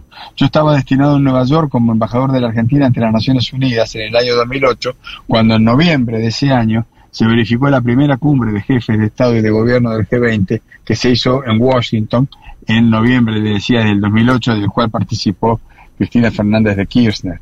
Desde entonces el G20 ha realizado 1, 2 y a veces 3 cumbres por año, y se ha convertido en un foro multilateral de suma importancia. Ahora, dentro de ese foro, las economías emergentes están jugando un rol crecientemente influyente. Recién mencionabas, Indonesia presidió el año pasado, India preside este año, Brasil presidirá el año que viene, y el año siguiente va a presidir Sudáfrica. Nunca se vio que 4 países emergentes tuvieran la presidencia contigua, seguida. Y yo lo puedo ver también a la hora de la discusión de lo que son las declaraciones finales del G20. No se olviden que yo tengo como 2 sombreros. Por un lado, estoy a cargo de la relación bilateral entre Buenos Aires y Washington, sí, pero por otro lado soy el sherpa, el presidente argentino, claro, para el G20. Así que es más, hoy estaría viajando a la reunión, a la segunda reunión de sherpa del G20 en la India, viaje que suspendí precisamente porque se concretó la reunión de trabajo entre los presidentes Biden y Fernández. Está viajando su Sherpa a cubrir la reunión. Pero en la última cumbre, la cumbre de Bali en Indonesia, si no fuera por las economías emergentes, no hubiera habido declaración final, porque el G7 quedó trabado en la contradicción, en la discusión por el párrafo vinculado a la guerra en Ucrania y sus consecuencias. Jorge, ¿qué tal? Acá Juan Elman te saluda. Te quería preguntar, Juan, justamente a raíz de lo que decís del G20 y el origen, ¿no?, de esta ampliación que tiene que ver con la crisis financiera del 2008, en un momento donde es verdad que no estamos viendo el mismo nivel de crisis, pero sí estamos hace ya un par de semanas hablando sobre esta posibilidad de que la crisis que arranca en Estados Unidos con estos bancos de California se extienda. Tuvimos noticias preocupantes por parte de Europa. Y te quiero preguntar lo siguiente. O sea, nosotros en 2009 vimos cómo el G20 todavía seguía siendo un foro donde al menos una salida a la crisis se discutía respecto de las principales potencias. Yo te pregunto, pensando en una crisis de ahora, ¿está todavía ese mecanismo presente para coordinar una respuesta multilateral, por ejemplo, a una nueva crisis financiera, o se ha debilitado? Y en todo caso, ¿qué nos dice eso sobre el estado de cosas en el mundo? Bien, a ver, al rengo se lo ve andando, ¿no? Este año va a ser un año importante precisamente por lo que estás mencionando.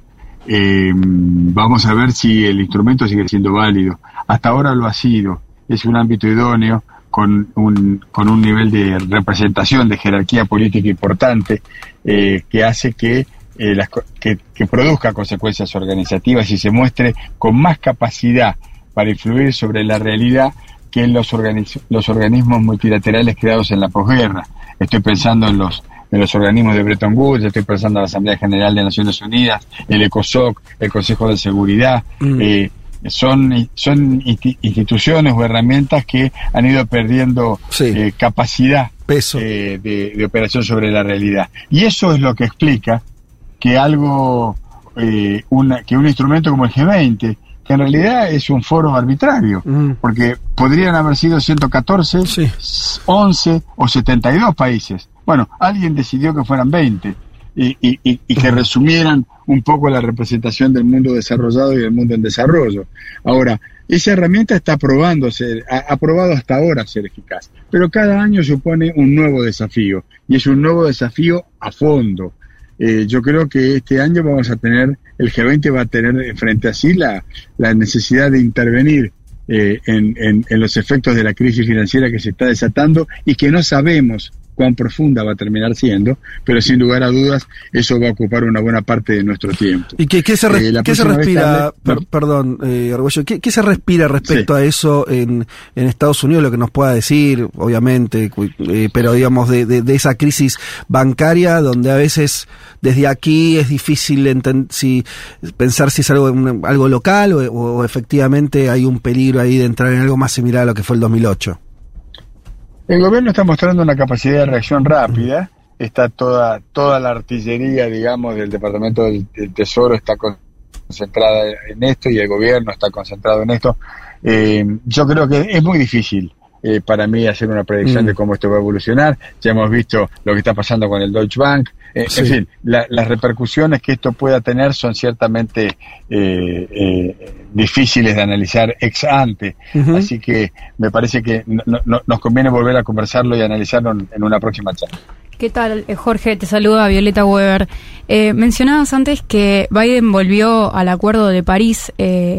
Acá en Argentina, bueno, tenemos recursos claves para la transición verde, estamos profundizando el comercio en litio y la producción de hidrógeno verde, y una de las banderas de Alberto Fernández en la política exterior en temas de ambiente tiene que ver con el canje de deuda por clima. ¿Ves posible un avance en la agenda sobre política climática con la Argentina en esta próxima reunión? Posible lo veo difícil también. Los países desarrollados tienen un doble discurso.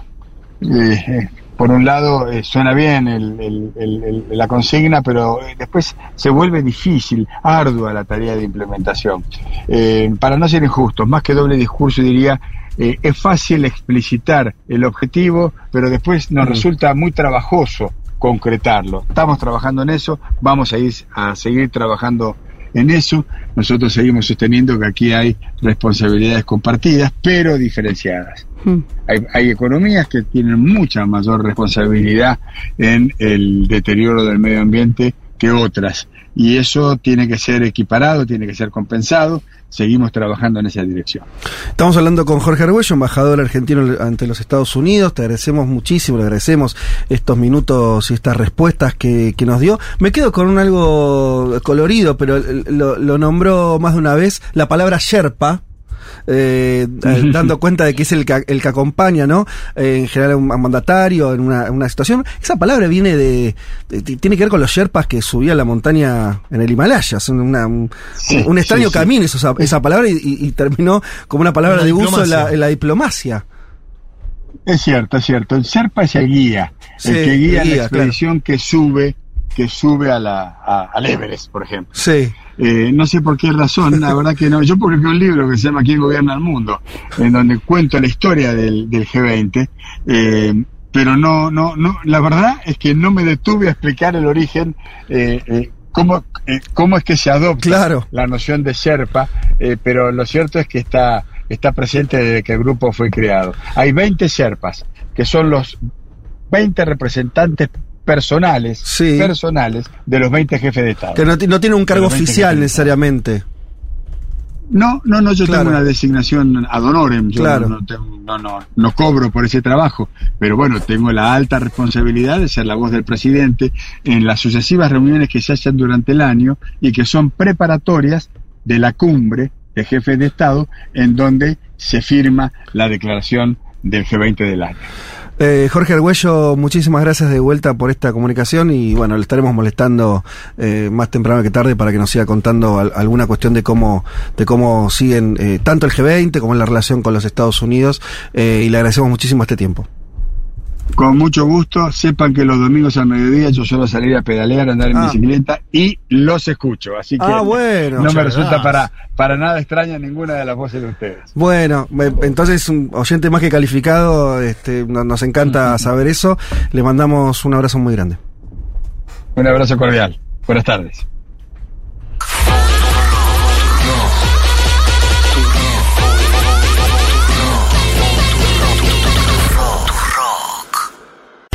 Como el almuerzo del domingo.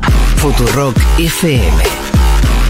Nos vamos entonces a España, cruzamos el charco. Volvemos a España. Volvemos. Porque hace tiempo no tocábamos.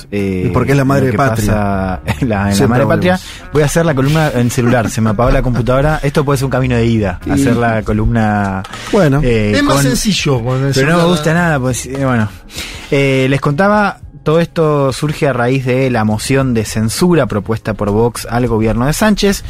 Una moción que fracasó rotundamente, tuvo solo 53 votos a favor, 201 en contra y 91 abstenciones, ¿no? Interesante ese número porque tiene que ver con el Partido Popular, o sea, la extraderecha no votó en contra, a diferencia de la primera vez que lo había hecho con la moción propuesta en ese entonces por Abascal. Esta vez se abstuvo. Recordemos, en España vos para tumbar al gobierno tenés que al mismo tiempo defender un gobierno para ser investido. Uh-huh. Recordemos cuando Sánchez es investido presidente, derrumban a Rajoy pero lo votan a Sánchez. Bueno, en el primer caso de la primera moción de censura de Vox hace unos años había sido Abascal, el líder del partido, quien se había propuesto como presidente. La moción también fracasa.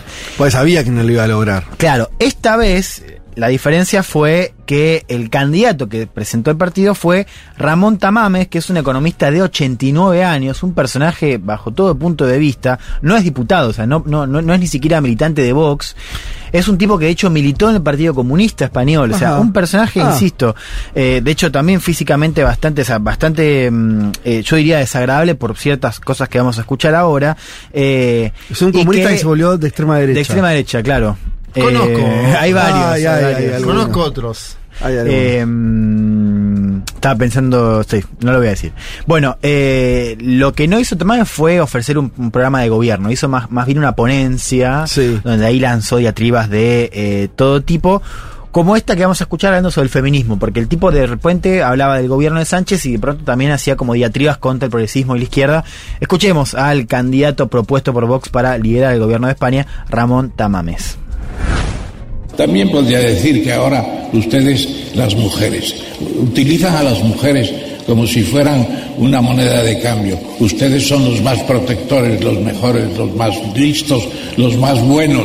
Pero, hombre de Dios, para mujeres tenemos ahí una, que Isabel la Católica, y ya en el siglo XVI tenía más poder que el propio rey.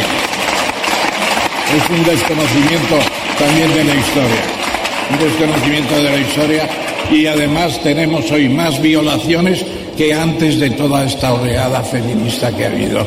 Naturalmente, lo sabe usted, señor presidente, no mueva la cabeza.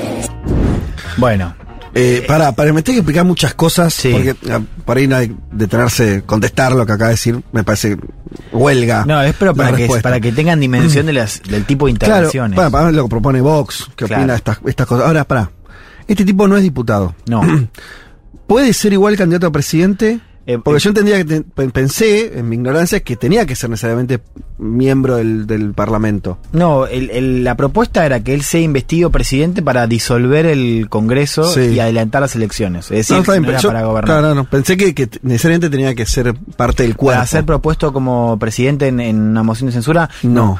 En este caso, no. Y eso, Vox lo hace como medio como una especie de gesto rebeldón, ¿o hay algún atisbo de realidad en esta presentación? No, es también un golpe. O sea, ¿por qué hablamos de esto? Porque esto nos va a servir para ver un poco en qué anda cada cual, sí, ¿no? Y para volver a hablar de España en un año clave. Fue un golpe de timón también, o sea, una idea de interpelar al gobierno de Sánchez, también ver qué hace el PP. En este caso se abstuvo. De hecho, el líder del PP, Feijóo, que no es diputado y no tenía que ir, ni siquiera pasó, se armó un viaje por Europa y ni siquiera pasó por el Congreso, no habló de la moción. Un dirigente más centrado de los dirigentes anteriores. Claro, más moderado que Casado. Hombre fuerte en Galicia, Feijóo. Claro. Bueno, él viene ahí, por eso no tiene responsabilidad en el Congreso.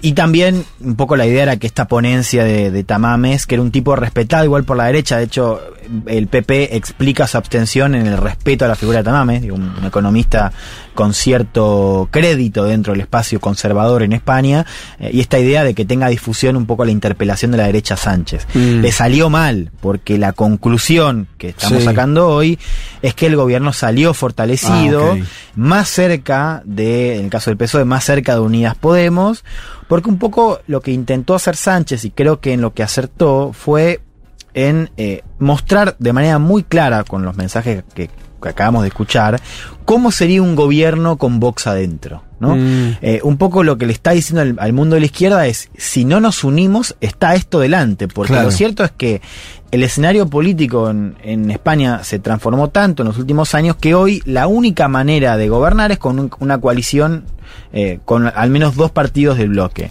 En el lado del PSOE está PSOE con Unidas Podemos y después partidos más chicos de izquierda. En el caso de la derecha es Vox y el PP. Al PP por ahora solo no le alcanza, tiene que gobernar con Vox, algo que ya hace en diferentes lados, por ejemplo en la Comunidad de Madrid. Entonces el mensaje de Sánchez era, vean lo que tenemos enfrente. O sea, ojo, porque el riesgo de que ganen ellos está este año. Escuchemos un poco a Sánchez, que aprovechó no solamente a mandar un mensaje a la izquierda, sino también para golpear al PP. O sea, fue ya un mensaje en clave electoral, porque fue defender su coalición de gobierno y también decirle al PP, miren con quién quieren gobernar ustedes, ¿no? También un mensaje esto de, ojo, porque la extrema derecha, a pesar de que quizás no gana, derechiza el discurso político y lo pone en aprietos a la derecha tradicional. Eso es algo también bastante contemporáneo, digo, lo hemos visto todo este año en Argentina, ¿no? O sea, esto de, bueno, ¿qué hace la centroderecha ante la irrupción de la ultraderecha? Y con una frase bastante colorida, ¿no? Dijo, Vox es a la política española lo que la comida ultraprocesada a la dieta mediterránea. Escuchemos cómo se defendía el presidente Pedro Sánchez en este año clave en España. Vox, señorías, Vox es a la política española como la comida ultraprocesada a la dieta mediterránea. Lo mismo, una propuesta sin contenido sustancial, con un discurso lleno de palabras saturadas, como hemos escuchado esta mañana, y de mensajes perjudiciales para la salud democrática de nuestro país. Vox es el glutamato de la derecha. El glutamato de la derecha, un simple potenciador del sabor extremo y radical. Y ahí llegamos a la verdadera cuestión, señorías. ¿Por qué estamos hoy aquí reunidos? Vox por sí solo no va a ganar unas elecciones, no va a conquistar nunca el poder. Ahí un poco lo que está desnudando entonces es esta idea de que así como el PSOE, o sea, ya hace tiempo que no existen más gobiernos puros de partidos y el PSOE tiene que gobernar con Podemos, así sea llevándose más o menos o habiendo mucha diferencia de peso entre el PSOE y Podemos, pero se necesitan claramente, y no solo Podemos, ¿no? Porque tuvieron que hacer una alianza todavía más grande para juntar votos. Con los independentistas de Cataluña. Claro. Lo mismo pasaría a la derecha, está diciendo Sánchez, o sea, nunca va a gobernar Vox solo, pero está diciendo el PP. Claro, es este doble juego, derechiza el discurso público y al mismo tiempo derechiza a las posiciones políticas de los partidos. Y en el caso de la coalición es bien claro, el PP hoy solo no puede gobernar. Porque, digamos, entendamos esto, España antes tenía un bloque con tres derechas, donde Ciudadanos era el otro caso y donde el PSOE, o sea, se evaporó. Claro, recordemos que hasta hace unos años no era tan impensado reeditar una idea de gran coalición en España con el PP y el PSOE, no era tan impensado. Hoy parece lejísimos, hoy el PSOE sabe que no puede gobernar sin la izquierda, algo que no estaba tan claro, porque recordemos que, a ver, el gran tema de Sánchez cuando entra de vuelta en la interna era cómo iba a ser el vínculo con Podemos. Una parte importante del PSOE, entre ellas las que respondía a el expresidente Felipe González, era no gobernar con Podemos porque Podemos se los iba a comer. Bueno, hoy eso está descartado. Hoy Ciudadanos desapareció en la derecha, entonces hoy para el PP es Vox o no es. Nada. Y para el PSOE es Unidas Podemos y los partidos de izquierda, y ahora nos vamos a meter algo interesante, porque ya no es Unidas Podemos el único partido de izquierda que tiene chance de gobernar o de gobernar en coalición, así que metámonos ahí. Pero para una sola cosa de la derecha, yo las encuestas que vi, pero no sé porque no lo vi tan fino, pero vieron unas encuestas donde juntando los escaños, recordemos esto, el sistema parlamentario implica que el presidente se elija o tiene que tener mayoría en el Parlamento, entonces la cantidad de escaños que sacaría el PP más la que sacaría Vox, por ahora le da la mayoría medio tranqui. Si las elecciones fueran hoy, o esas encuestas, o no son tan así las encuestas. Si dan la mayoría a la derecha. Sí, o sea, no, juntar los votos de... Depende, o sea, está viendo un poco más disparidad ahora. Yo las últimas que vi, no sé si Juan viste algunas otras distintas, era que estaba por ahora un poco mejor el más bloque parejo de izquierda. Claro. Ganaría el bloque de izquierda. El último que es la más la encuesta más... La cosa del país, claro. Sí. Bueno, PSOE dobla la ventaja sobre el Partido Popular y Vox pierde... 1,8... No, el PP pierde 1,8 puntos, Podemos baja, lo cual es el otro dato del cual va a hablar Juan, porque hay una interna descomunal dentro de Podemos, y Vox se mantiene, en cual da un buen augurio para el PSOE. Esta es una encuesta del 17 de marzo de 2023. Es decir, está bien plantado el PSOE. Claro, mejoró en estos últimos meses, hay que ver... si repuntó aún más con esta moción de censura. Bueno, metámonos en un tema que para mí es buenísimo hablar, que es las internas de la izquierda española, que es un tema que en general acá en Argentina es bastante, bueno, hace unos años era bastante, en al menos el progresismo, bastante discutido, ¿no? Esta interna entre, por ejemplo, Errejón y Pablo Iglesias. Éramos de pronto un público especial. A ver, ¿por qué venía tan golpeada? Bastante extraño el un fenómeno increíble, por eso metámonos ahí, quiero hablar ya de esto.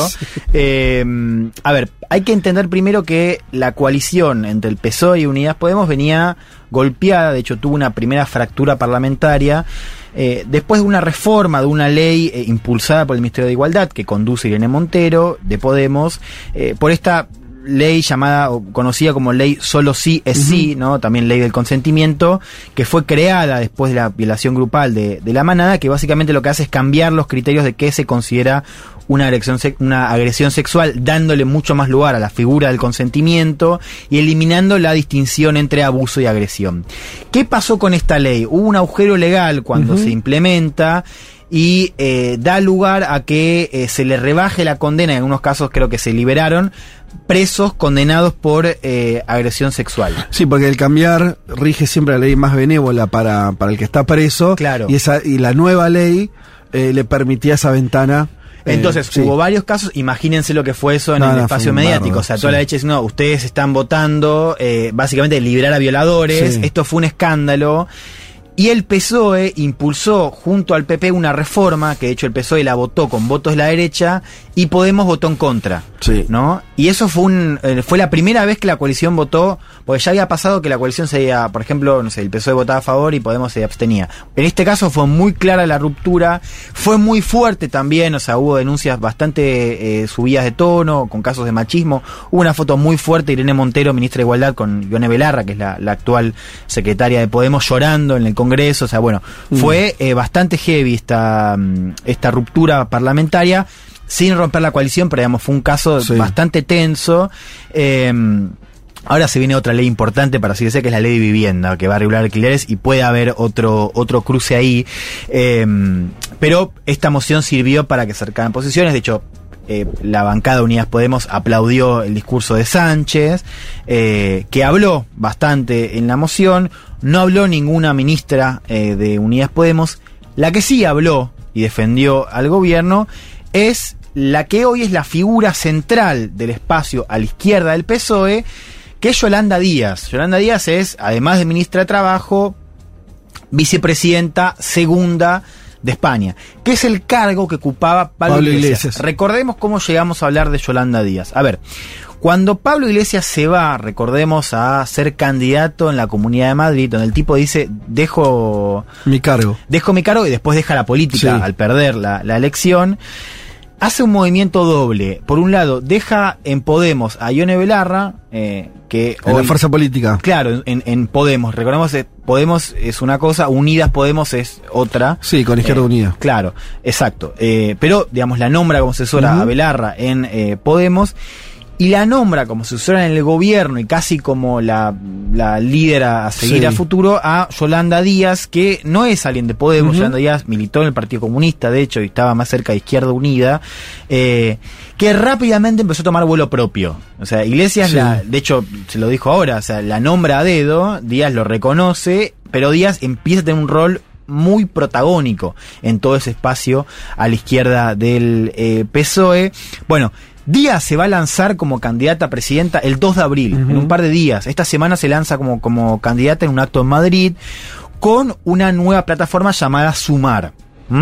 Sumar va a intentar ser el nuevo espacio de, insisto, la izquierda del PSOE. O sea, lo que antes se hablaba de Podemos, ahora va a ser Sumar, que no es un nuevo partido, sino un nuevo espacio.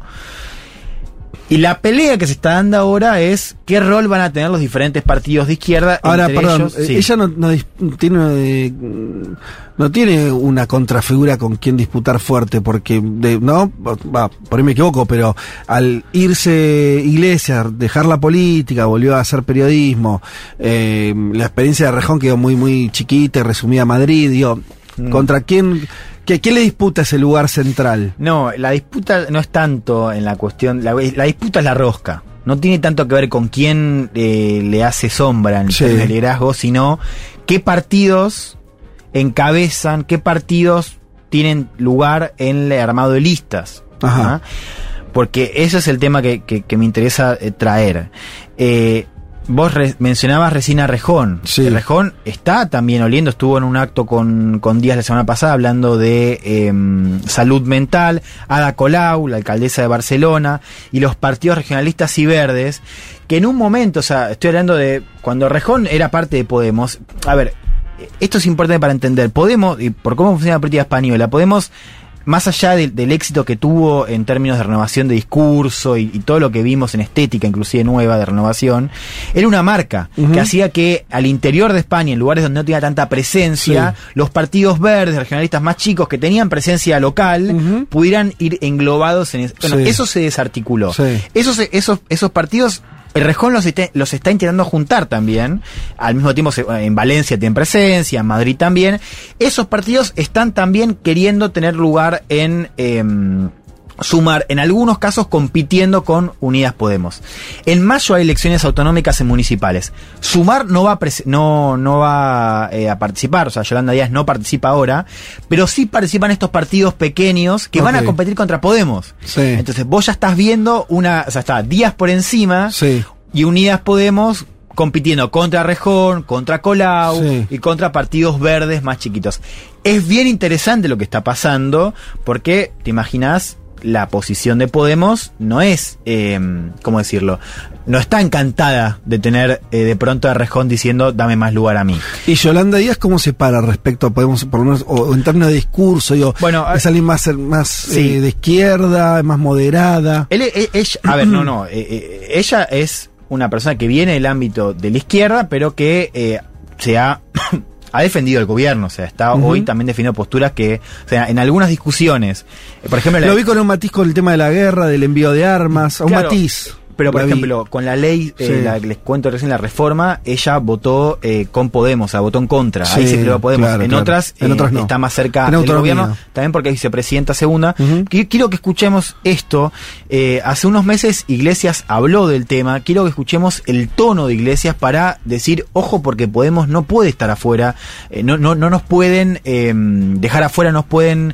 ningunear, creo que dijo, escuchemos cómo se paraba Pablo Iglesias ante ya la posibilidad de un gran espacio de izquierda con un rol minoritario de Podemos. Escuchemos. Muy pronto habrá elecciones municipales y autonómicas. Y algunos piensan que es una magnífica oportunidad para que Podemos tenga un mal resultado y para que Izquierda Unida desaparezca, porque eso dejará todo el campo de la izquierda abierto para una nueva izquierda que no será perseguida por las cloacas y que no será tratada de manera negativa por la progresía mediática. El nivel de ingenuidad de tal planteamiento es de una dimensión sonrojante. ¿Quién piensa que le puede ir bien a las elecciones generales a una candidatura de la izquierda si a Podemos le va mal en las elecciones municipales y autonómicas? Hay que ser estúpido. Este partido apostó por una candidata que no fuera de este partido. Este partido llevó al gobierno a formaciones políticas que ni siquiera habían compartido la estrategia negociadora para entrar al gobierno. Podemos ha sido una fuerza política generosa como ninguna fuerza política de la izquierda ha sido en este país. Y tiene que seguir siendo generosa. Y tiene que apostar por confluir con Sumar en las elecciones generales. Y tiene que apostar por confluir con todas las organizaciones de izquierdas. Pero Podemos debe ser respetada. Bien, un mensaje tanto a Díaz como a los Errejones de este mundo, porque un poco la tesis de Podemos, que yo creo que es una tesis que es correcta, es que la división de la izquierda en los casos locales no sirvió para que la izquierda gane alcaldías y autonomías. Iglesias, y ya voy cerrando, publicó este lunes un texto titulado Caminar Juntos, 8 tesis sobre la unidad y el Frente Amplio. La publicó en revista Contexto, que es donde está escribiendo Iglesias. Iglesias que no es periodista, Iglesias está siendo el líder en las sombras de Podemos. Ya volvió. Volvió. Sí. Este nunca dejó serlo. Nunca dejó serlo, pero retomó la palabra. Esa es la diferencia. Claro, pero él estaba a cargo de la formación del partido. Claro, yo te iba a decir, porque el tono este yo lo tenía más como que se había convertido medio en youtuber.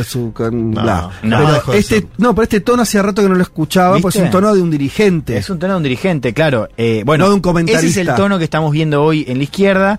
Interesante, porque en ese texto, que lo pueden leer, se lee rápido, también es medio manifiesto, habla sobre la defensa de las primarias abiertas para candidaturas en las listas generales, y habla del caso chileno, ¿no? Hablando de Boric y de Jadwe, de cómo Jadwe respetó la elección. Claro, es interesante porque ahí repite la tesis del comunismo chileno, que es que Boric gana con el apoyo de las élites que no querían a un comunista. Esto de la izquierda que no sea perseguida por las cloacas hace, ¿no? Esto de tildar como a la buena izquierda, ¿no? A Rejón y demás, como ellos no están perseguidos, van a tener apoyo seguramente de los grandes medios. Bueno, lo metió ahí como dardo. Claro. Ese mismo fin de semana, y cierro con esto, Yolanda Díaz estuvo en Sevilla. Vos me preguntabas cuál era el tono de Díaz.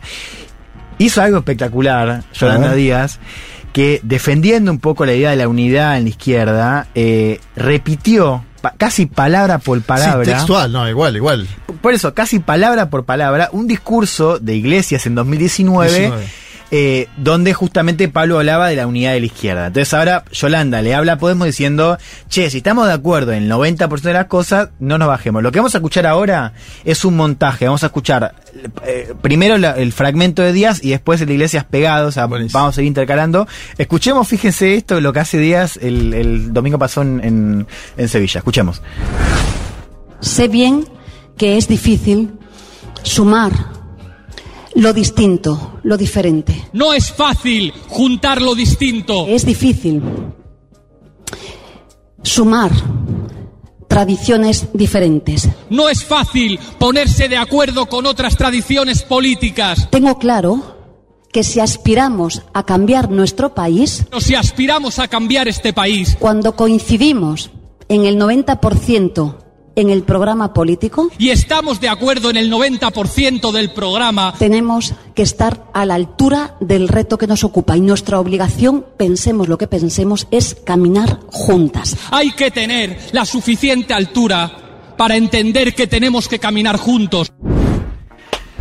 Es bueno, yo nunca había visto una así. Y eso para contraer al propio Iglesias. Claro, para decirle, che, vos decías esto en 2019, ahora también jugate por la unidad. Bueno, es una disputa, vamos a ver qué pasa. ¿No se acuerda cuando García Linera dice que Evo era el que tejía y que dejó de tejer en un momento, ¿no? Con esa crítica velada. Pablo Iglesias me da la sensación, uno no quiere hacer grandes caracterizaciones, que está hablándole a su propio público, ¿no? A un público segmentado de que quedó de Podemos.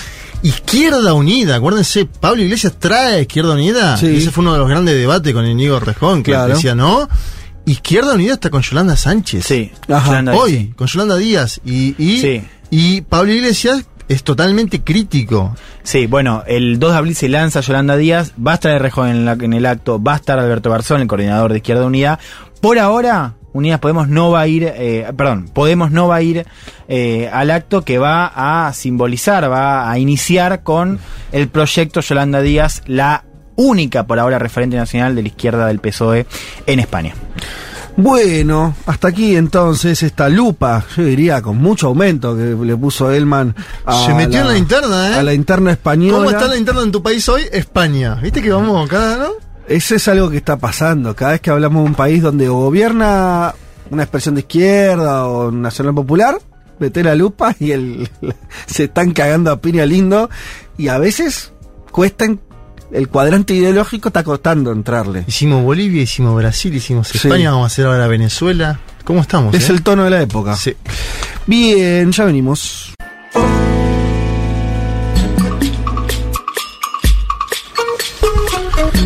Arranquemos nomás la columna de Viole Weber, columna que fue conversada y que de mutuo acuerdo decimos ir hacia una noticia que está vinculada a la India, que era uno de los lugares que dijimos que Viole iba a traer. Sí, que además hoy la India, hablando de Messi, como ahí contó Periodistán esta mañana en Twitter, sí. Acaba de hacer la mayor obra de arte del mundo con hilos, que es la cara de Lionel Messi, en Kerala, India, que es... Mirá, es nuestro estado. El estado argentino y comunista, sí. Y en medio. Exactamente. Hay fotos del Che acá. Gobernaría el Che Guevara. Sí, espectacular, sí. Kerala. Bien. Bueno, Violet, metámonos en, pues... Bueno, y en la parte más política de India vamos a hablar hoy de Rahul Gandhi, el líder de la oposición del gobierno de Narendra Modi, que fue detenido y destituido de su cargo en el Parlamento por difamar al primer ministro Modi, que recién mencionábamos. Fue expulsado del Parlamento y condenado a prisión durante 2 años por pedido de los parlamentarios del BJP, el partido de Modi.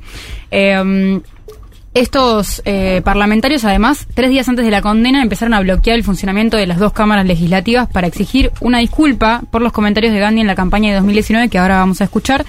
La condena fue en el estado de Gujarat, que es el estado del que proviene Modi. Ajá. Y bueno, el juez fue arrestado, pero después fue liberado por fianza, aunque igual...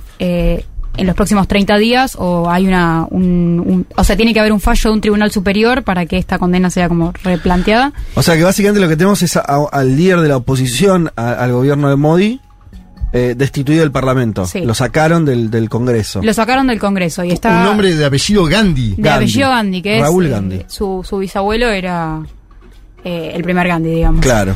Escuchemos el primer audio. Dale. Ek chota sa sawal. इन सब के नाम, इन सब चोरों के नाम मोदी मोदी मोदी कैसे हैं? निम्मुंदे उन्हें धन्ना सन्ना प्रश्न है, ये अल्ला कल्डर ऐसरो कोड़ा मोदी मोदी मोदी अंत याके बरता ही दे। नीरव मोदी, ललित मोदी, नरेंद्र मोदी, और अभी थोड़ा ढूंढेंगे तो और बहुत सारे मोदी निकलेंगे। Entendí Modi, Narendra Modi. Sí, acá lo escuchamos en un acto de campaña en el 2019, unos meses antes de las elecciones en las que Modi, bueno, ganó de manera aplastante para su segundo mandato que ahora transcurre. En el audio dice: te sacan el dinero para ponerlo en el banco y después te das cuenta de que Nirab Modi se robó tu dinero y huyó. Ajá. 35.000 millones de rupias a esto. Una pequeña pregunta: ¿cómo es que todos los nombres de estos ladrones son Modi? Nirab Modi, Lali Modi, Narendra Modi. Y si buscas un poco más, muchos Modis van a emerger. Ajá. Esto la dice, familia sería como una acusación de como de medio de corrupción ligada al apellido Modi. Claro, exactamente, ligada al apellido Modi. Y bueno, y ahí hay como se arma tremendo escándalo porque en la región de Gujarat, que como decíamos es el lugar de proveniencia del primer ministro en este caso, es un apellido muy común, es como decir, no sé, Pérez o sí, López. Sí.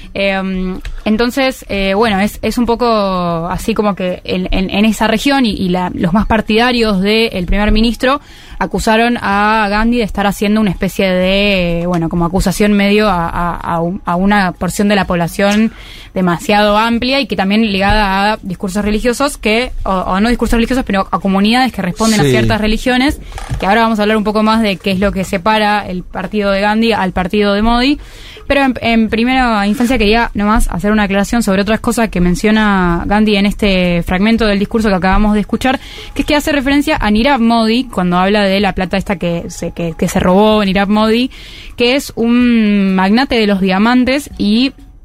además menciona a Lalit Modi, que es ex jefe de la Indian Premier League del deporte cricket, que ambos están acusados de corrupción, y Nirab Modi fue acusado de fraude por 1.770 millones de dólares al banco de Punjab, que es un banco estatal. Ajá. Entonces habla de eso específicamente. Esta es la base, digo, estas declaraciones de Gandhi, sí, son la base de lo que con la que justifican después la expulsión. Exactamente. Ah, bien. Habla de porque difamación. Es una declaración vieja al mismo tiempo. Es una declaración del 2019, la causa empezó, digamos, no bien, mucho después que lo dice en este discurso.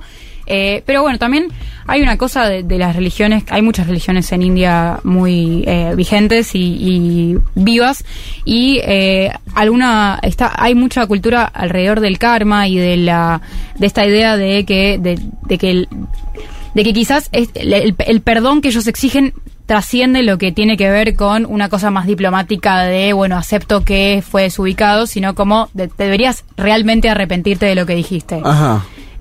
Ahora, eso es lo que estaría exigiendo a Gandhi. Claro. Ahora escuchemos lo que dijo Gandhi después de la condena. Sí.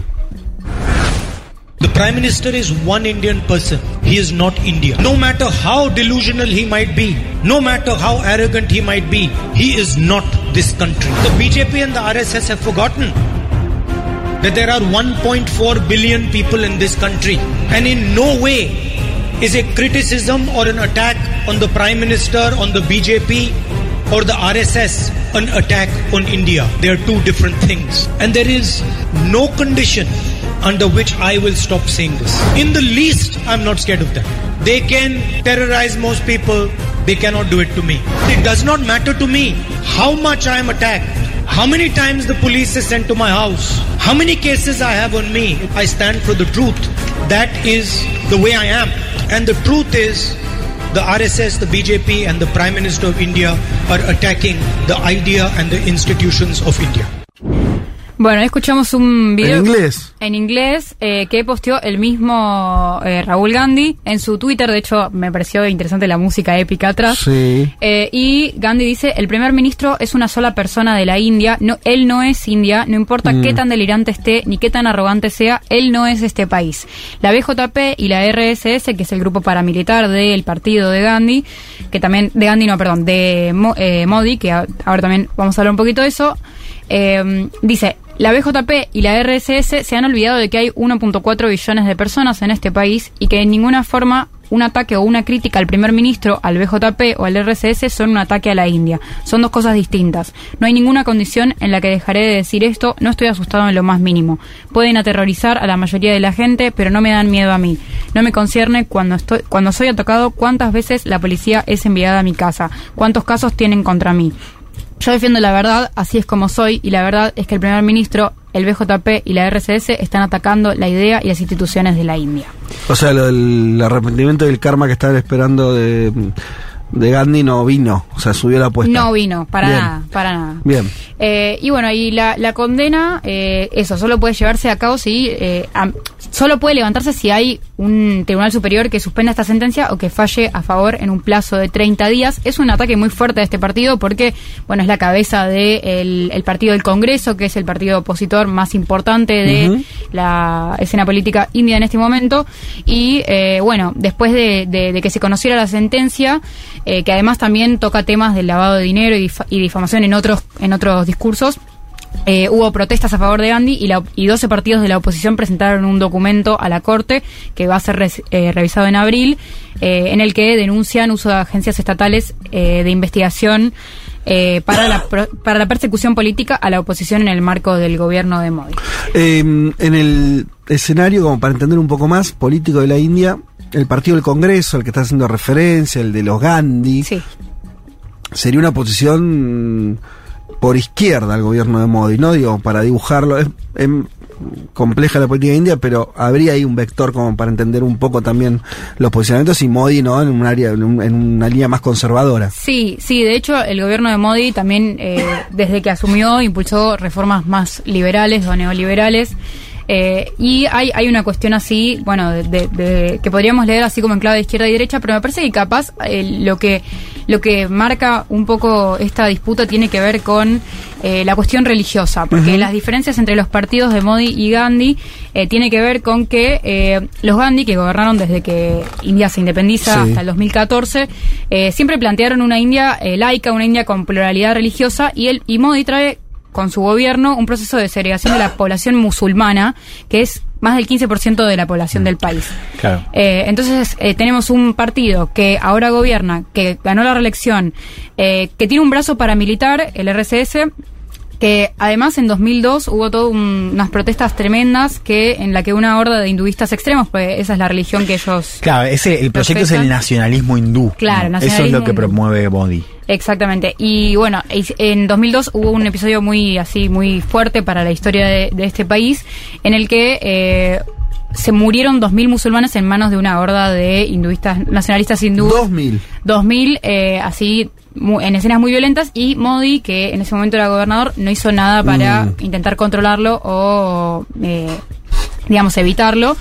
Que también fue la razón por la cual le sacaron la visa yankee después, en 2005. Ah, mira. Durante unos meses. Claro. Hasta que después, durante la presidencia de Trump, visitó Modi la India, claro, los Estados Unidos. Ah, no sabía eso, mira. Estaba pensando en eso que decía Viola, que creo que es una clave para entender lo que pasa ahora en India, ¿no? O sea, esta discusión sobre el origen de la India, ¿no? Sobre el desafío al carácter secular, ¿no? Por parte de Modi, que digo, sacando la cuestión de cada religión, hay algunos casos bastante parecidos. Digo, pienso en el caso de Modi en India, el caso de Erdogan en Turquía, y el caso de Netanyahu en Israel ahora, con la reforma judicial, donde justamente se está discutiendo, entre otras cosas, el carácter secular o no. Y digo, interesante porque son tres religiones muy distintas, ¿no? De esos países, ¿no? O sea, que tiene una cosa en común. Sí. Ser el opio de los pueblos. El opio de los pueblos. Yo le digo en chiste un poco en serio, porque la verdad que es una degradación bastante notoria, ¿no? Cualquier Estado que se convierte, digo, que pone la religión como, empieza a mezclar, ¿no? La cuestión ciudadanía con religión, que se ve en el caso de Israel, pero no solo ahí.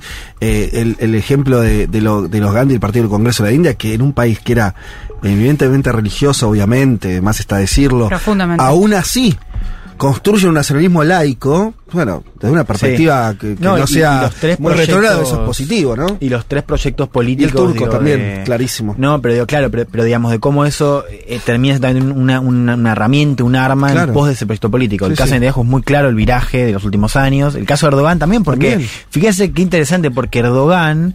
y Modi también, digo... hay un libro que salió hace poco que se tradujo, o sea, La Era de los Líderes Autoritarios, que los quiere Gideon Rackman, que es...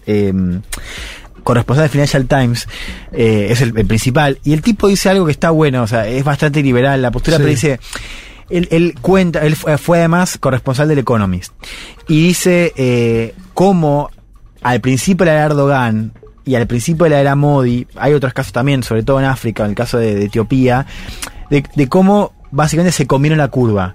De cómo Erdogan era retratado por esos mismos corresponsales como un tipo que venía justamente a hacer una cosa más liberal. Sí. Bueno, con Orbán en un momento pasó también, sí, pareció en Hungría. O sea, y Modi también, esa idea de Modi como el gran reformador y un tipo que iba a llevar a la India como al siglo XXI, ¿no? Claro.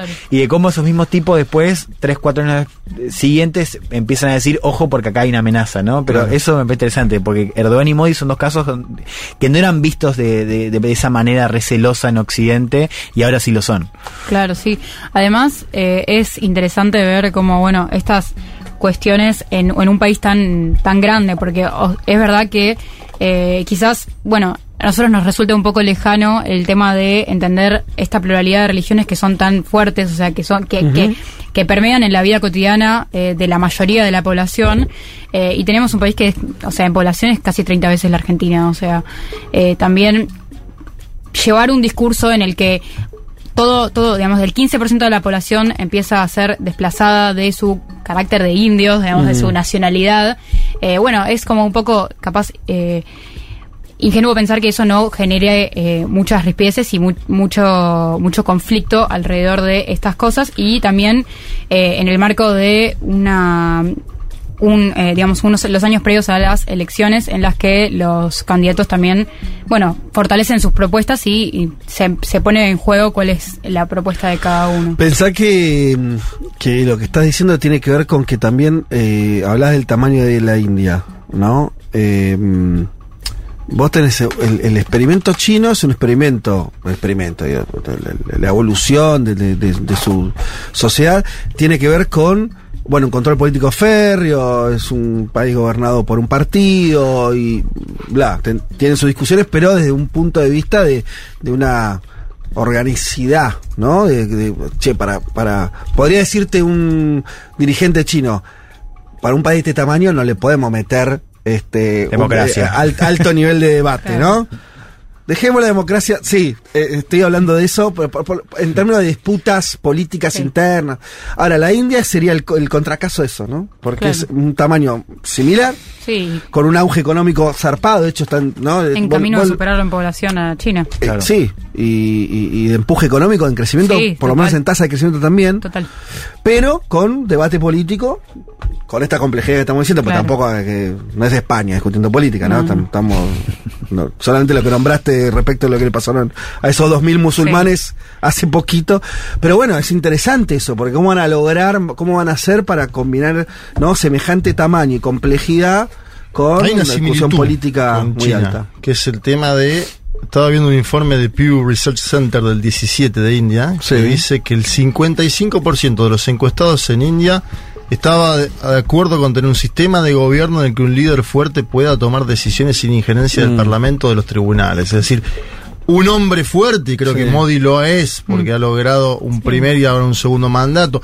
De acuerdo a las encuestas que me llegan a mí, que son las que lee a menudo Andrés Manuel López Obrador en las mañaneras, porque él dice, soy uno de los líderes más populares del mundo, dice AMLO, y muestra una encuesta que es de una consultora internacional que pone siempre a Modi en primer lugar. Ajá, sí. En la India, con una aceptación entre el 60 y el 70%. Sí. Me da la sensación de que también está apelando a un segmento de la población bastante masivo, y que eso explica parte de lo que se debate acá, ¿no? Y después hay una cosa que no será para otra columna, vamos a ir, Viole, vas a seguir trayendo India en otros momentos. Sí. Algo que aprendimos con Periodistán y del libro que hizo, que lo recomendamos para que no lo haya comprado, es que al mismo tiempo hay realidades políticas locales muy fuertes en la India. Sí. Además de esta discusión más nacional, ¿no?, lo de Gandhi, Modi, yo qué sé, hay en los estados tienen un nivel de en algunos casos autonomía, pero de realidades políticas que son totalmente disímiles. Sí. Estados que son países, son estados que tienen la población de Argentina. Decíamos lo de Kerala, donde gobierna el Partido Comunista hace como 40 años, pero otros donde pasan otras cosas, y responden, también esa... Es interesante ir entendiendo un poco más de cómo se insertan en algún tipo de idea nacional, porque a priori tienen realidades completamente distintas. Total, esta mañana escuchaba unas entrevistas de France 24 a gente en la calle a raíz de las elecciones en 2019, y también, digamos, en línea con lo que decís, las posiciones de la gente, digamos, así suelta que capaz sí. iba... Eran muy elevados... El nivel de interiorización con la realidad política sí. era muy elevado, que capaz en otros sí. países de esta región es más difícil. Eso ver. También lo cuenta Periodistán, que la gente claro. le interesa muchísimo la política. Total. Están muy en distintos lugares la política es parte de las conversaciones y de una forma muy álgida. Tal cual. Bueno, Yoli, vamos, ¿tenías algo más? ¿Cerramos acá? No, nomás eso, que capaz la disputa parte de esta frase tan fuerte que es que todos los ladrones son Modis, eso dice Gandhi, y que la rama más oficialista y los parlamentarios, incluso el apoyo popular a este sector, convierte eso en todos los Modis son ladrones. Claro. Y ahí, bueno, se genera también este contexto en el que se puede acusar a Gandhi de ir contra un montón de gente que no tiene nada que ver con estos miembros de la alta política, del alto comercio de la India. Bien, hasta acá entonces la columna de Viole Weber sobre la India, primera aproximación a este país y del que vamos a estar seguramente volviendo más de una vez este año. Un mundo de sensaciones. Un programa donde la culpa de los males de la humanidad siempre la tienen los otros. Futurock FM.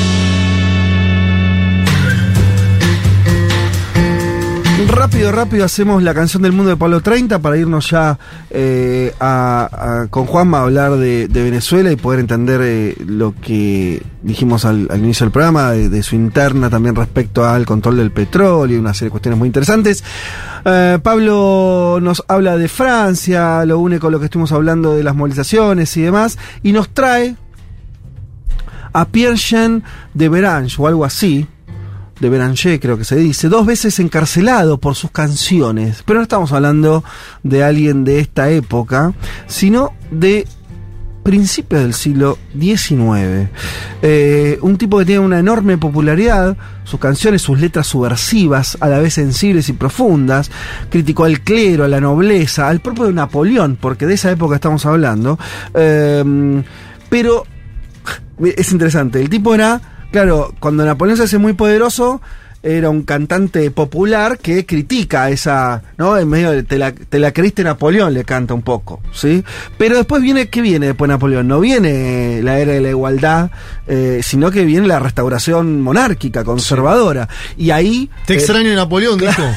Más o menos. Volvés que te perdonamos. Y empiezan a hacer, claro, letras antimonárquicas y defensa de la libertad de prensa y una serie de cuestiones. Todo esto en las primeras décadas del siglo XIX. De hecho, estuvo en prisión 3 meses en el 1821. Después volvió a estar preso en 1829.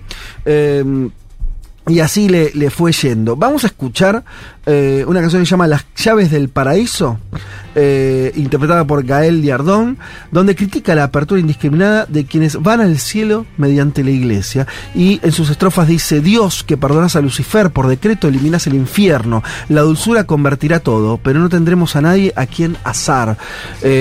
Dice entonces Pierre Jean de Bérange haciendo Las Llaves del Paraíso. Saint-Pierre perdit l'autre jour les clés du céleste séjour. L'histoire est vraiment singulière. C'est Margot qui, passant par là, dans son Goussel et lui vola. Je vais, Margot, passer pour un nigaud. Rendez-moi mes clés, disait Saint-Pierre. Margoton, sans perdre de temps, ouvre le ciel à 2 battants. L'histoire est vraiment singulière. Des beaux fiefés, pêcheurs maudits, entrent ensemble en paradis. Je vais, Margot, passer pour un nigaud. Rendez-moi mes clés, disait Saint-Pierre. On voit arriver en chantant un turc, un juif, un protestant. L'histoire est vraiment singulière. Puis un pape, l'honneur du corps, qui sans Margot restait dehors. Je vais, Margot, passer pour un nigaud. Rendez-moi mes clés, disait Saint-Pierre. jésuites que Margoton voit à regret dans ce canton. L'histoire est vraiment singulière. Sans bruit, à force d'avancer, près des anges vont se placer. Je vais Margot passer pour Anigo.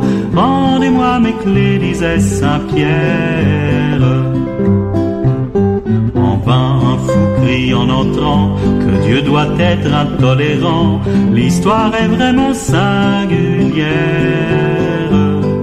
Satan lui-même est bienvenu, la belle en fait un saint cornu. Je vais Margot passer pour Anigo, rendez-moi mes clés, disait Saint-Pierre.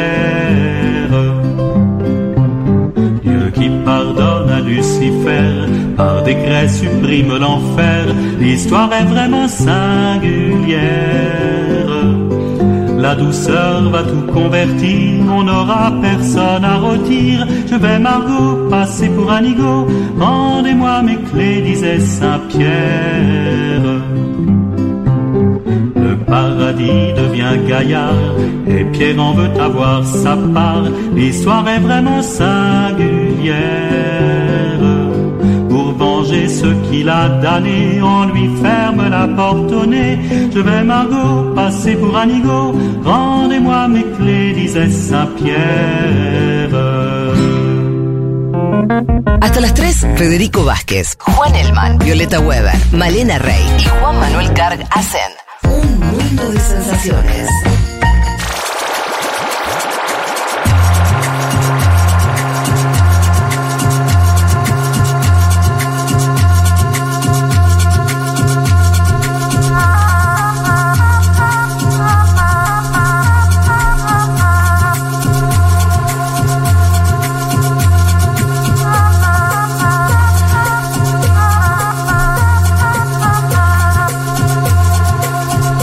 Juanma, ¿cómo viene ese país tan extraño que es Venezuela? A eso no se pierde la cantidad de vueltas que da, ¿no? Ha cambiado tanto. Ahora estamos en una Venezuela más ordenada económicamente. Maduro ofreciendo un poco de petróleo incluso a los Estados Unidos, a Occidente. ¿Qué onda? Un Maduro que tiene vínculos con los países latinoamericanos, viene de juntarse con Gustavo Petro, sí. Se juntó con Celso Morim, enviado de Lula da Silva, es decir, ha destrabado la geopolítica, sí, claro, de su lugar en el mundo, que es América Latina y el Caribe. Ha destrabado, si querés, la geopolítica con los Estados Unidos de América, en cierta medida, luego de lo que fue la invasión de las fuerzas de Vladimir Putin sobre Ucrania, donde Maduro dice, yo tengo petróleo si lo necesitan. Lo que sucede ahora es la caída de un peso pesado de la estructura del chavismo, que es nada más y nada menos que Tareck El Aissami, que ocupaba el lugar de ministro de petróleo, que, como vos decías en la introducción, es básicamente uno de los cargos, uno de los puestos más importantes de la administración pública. Yo digo, el petróleo para Venezuela es una bendición o una maldición, dependiendo de los precios internacionales, ¿no?, de esta commodity, y no es cosa fácil manejar PDVSA o el petróleo venezolano. Lo pueden dar cuenta Nelson Martínez, el Eulogio del Pino, los dos detenidos a fines de 2017 en una llamada purga petrolera. Ah, ¿sí? Ramírez, por ejemplo, que está ahora en Italia. Sergio Ramírez, exiliado. Rafael. Sergio es el histórico del chavismo, sí, ¿no? Claro. Si uno mira el video donde Hugo Chávez dice Nicolás Maduro, estaba ahí dando vuelta. Sí, Rafael, que obviamente luego cae. El chavismo dice, con dineros públicos se va a vivir a Italia, etcétera, etcétera. En los últimos meses, y esto de acuerdo a la propia información del gobierno bolivariano, se montó una operación que investigó de octubre para acá a un conjunto de funcionarios, ¿sí? Algunos diputados, otros cercanos a ministros, que habrían provocado un desfalco, lo dije en la venta, lo vuelvo a decir ahora, es una cifra descomunal, de 3.000 millones de dólares. De las arcas de la estatal petrolera PDVSA. El propio lunes, cuando ya la bomba había explotado, Tareck El Aissami en Twitter salió a decir: pongo a mi cargo a disposición, más o menos, dijo, presento la renuncia, Nicolás Maduro, lo acompaño en las investigaciones son hacia gente de su círculo. Sí. Acuérdense, Tareck El Aissami lo habrán visto en fotos anteriores porque fue uno de los funcionarios que negoció con Chevron la vuelta de Chevron a Venezuela. Claro. Cuando la situación internacional le permitió a Maduro volver a traer a la empresa norteamericana.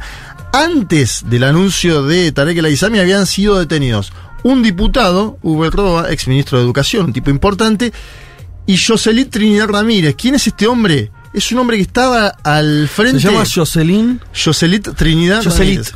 Sí, Joselit le dicen en Venezuela. A partir de ahora te lo voy a nombrar como Joselit. Estaba al frente, y acá nos metemos en algo que para mí cada vez más van a picar las balas por ese lado, de la Superintendencia Nacional de Criptoactivos. ¿Sí? Es decir, manejaba el tema de las criptomonedas en Venezuela. Joselit. Gran parte de este desfalco, valuado en 3.000 millones de dólares, es en criptoactivos. Claro. ¿Sí? Que es una forma de medio difícil de rastrear. Acuérdense, este hombre, claro, Joselit, fue uno de los creadores de el Petro, como se le llamó a la moneda. ¿Se acuerdan? Sí, antes de Gustavo Petro, nosotros hablábamos del Petro era la moneda digital, o mejor dicho, la criptomoneda lanzada. Eso no caminó nunca, ¿no? Bueno, para Joselit caminó. Claro. No habrá caminado para otro. Ahí puso los 3.000 palos. Claro. Para Joselit caminó. Vamos a escuchar al presidente de Venezuela, a Nicolás Maduro Moros, diciendo cómo fue la operación especial en la cual descubrieron todo esto. Escuchen el audio del presidente venezolano. Una operación especial, habiendo establecido en cada uno de estos frentes de investigación las responsabilidades claras y directas, inequívocas, por parte de estos funcionarios, de estos empresarios, de esta gente, habiendo sido determinadas sus responsabilidades, la Policía Nacional Anticorrupción procedió de manera inmediata a capturarlos, a apresarles, ponerle los ganchos y entregárselos al poder del Ministerio Público para que proceda de manera en justicia, proceda de manera inmediata a culminar la investigación y a castigar estos hechos criminales, estos hechos de bandidaje, de mafia, de corruptela. Bueno, ponerle los ganchos, ¿no? Me parece que montó el chavismo una escena durante toda la semana. Sí. Ahora vamos a escuchar otro testimonio. De sobreactuación de eso. No sé si sobreactuación, pero diciendo... Bueno, sí. Ojo, muchacho, que el que venga... Ahora te voy a poner unos audios que son fuertes. Bien, habló también... Porque comprende la estructura de poder en Venezuela, es comprender varios actores en simultáneo, ¿no? Esto es sabido, digamos. Gobierna Nicolás Maduro Moros, ¿sí? Es una parte del poder ejecutivo, importantísima, porque es el presidente de la nación. Tiene a su lado un coequiper, que es el vicepresidente primero del Partido Socialista Unido de Venezuela, que es Diosdado Cabello, un hombre fuerte en la estructura del ejército, un hombre fuerte en el vínculo con los empresarios, un hombre fuertísimo de Venezuela, tanto así que aquel 8 de diciembre del 2012... Hugo Chávez lo podría haber mencionado como su sucesor tranquilamente, ¿sí? Después, obviamente, uno dice por qué Hugo Chávez nombró a Maduro. Bueno, hay debates sobre cuáles fueron las circunstancias. Chávez lo elige a Maduro entendiendo que era el más conciliador, ¿no? Si se quiere, el que podría llevar adelante la etapa posterior y futura.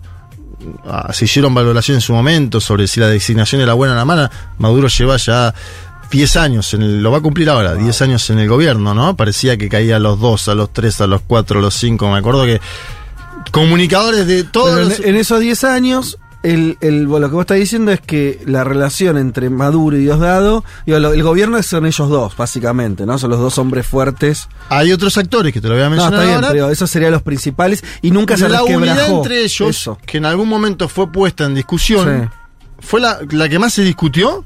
Yo creo que se discutió de los centros de poder también, decían, intentaban que haya una puja y que salte todo por los aires. Ellos dos hicieron espalda contra espalda, ¿no? Y eso explicaría la continuidad, que a pesar de todo lo que atravesó Venezuela, ¿no? El gobierno no haya caído, en parte se explica por esa unidad que Maduro fue colocando en el Ejecutivo a gente de su confianza. Uno de ellos, Tareck El Aissami. Madurista. Del ala que era de Nicolás Maduro, ¿sí? Por eso Diosdado Cabello salió a hablar Así como poniéndose un no. Ah, ok. Sacamos a esta banda, dicen, bien, más o menos de delincuentes. Bueno, y deja algo, Cabello, muy interesante sobre la mesa, que lo planteamos como hipótesis al inicio, hasta con lo, mejor dicho, en la venta. ¿Para qué quería el grupo afín a Tareck El Aissami tanto, pero tanto dinero? Digo, si vos querés pasarla bien, vos... Te alcanza con muchísimo menos. Tus hijos, choreá, tus nietos... 10 millones de dólares y ya está. Bueno. ¿3 mil? 3 mil es mucha millones plata. De dólares. Él dice, no hay otra explicación que los dineros mal habidos, como lo llaman, no sean utilizados con otra estrategia que es la de alcanzar el poder político. Escuchemos a Diosdado Cabello. Una revolución sin la lucha contra la corrupción no es una revolución. No es una revolución. Un antivalor. Y casi siempre la corrupción viene ligada con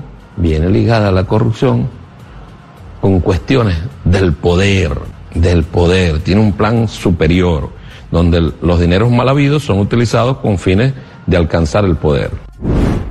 Bueno, ahí está, ¿no? Como poniendo sobre la mesa... Me gusta porque sale de la inocencia, o sea, sale de la acusación simplona, que es la que siempre está presente, ¿no? Que los políticos roban para hacerse una casa.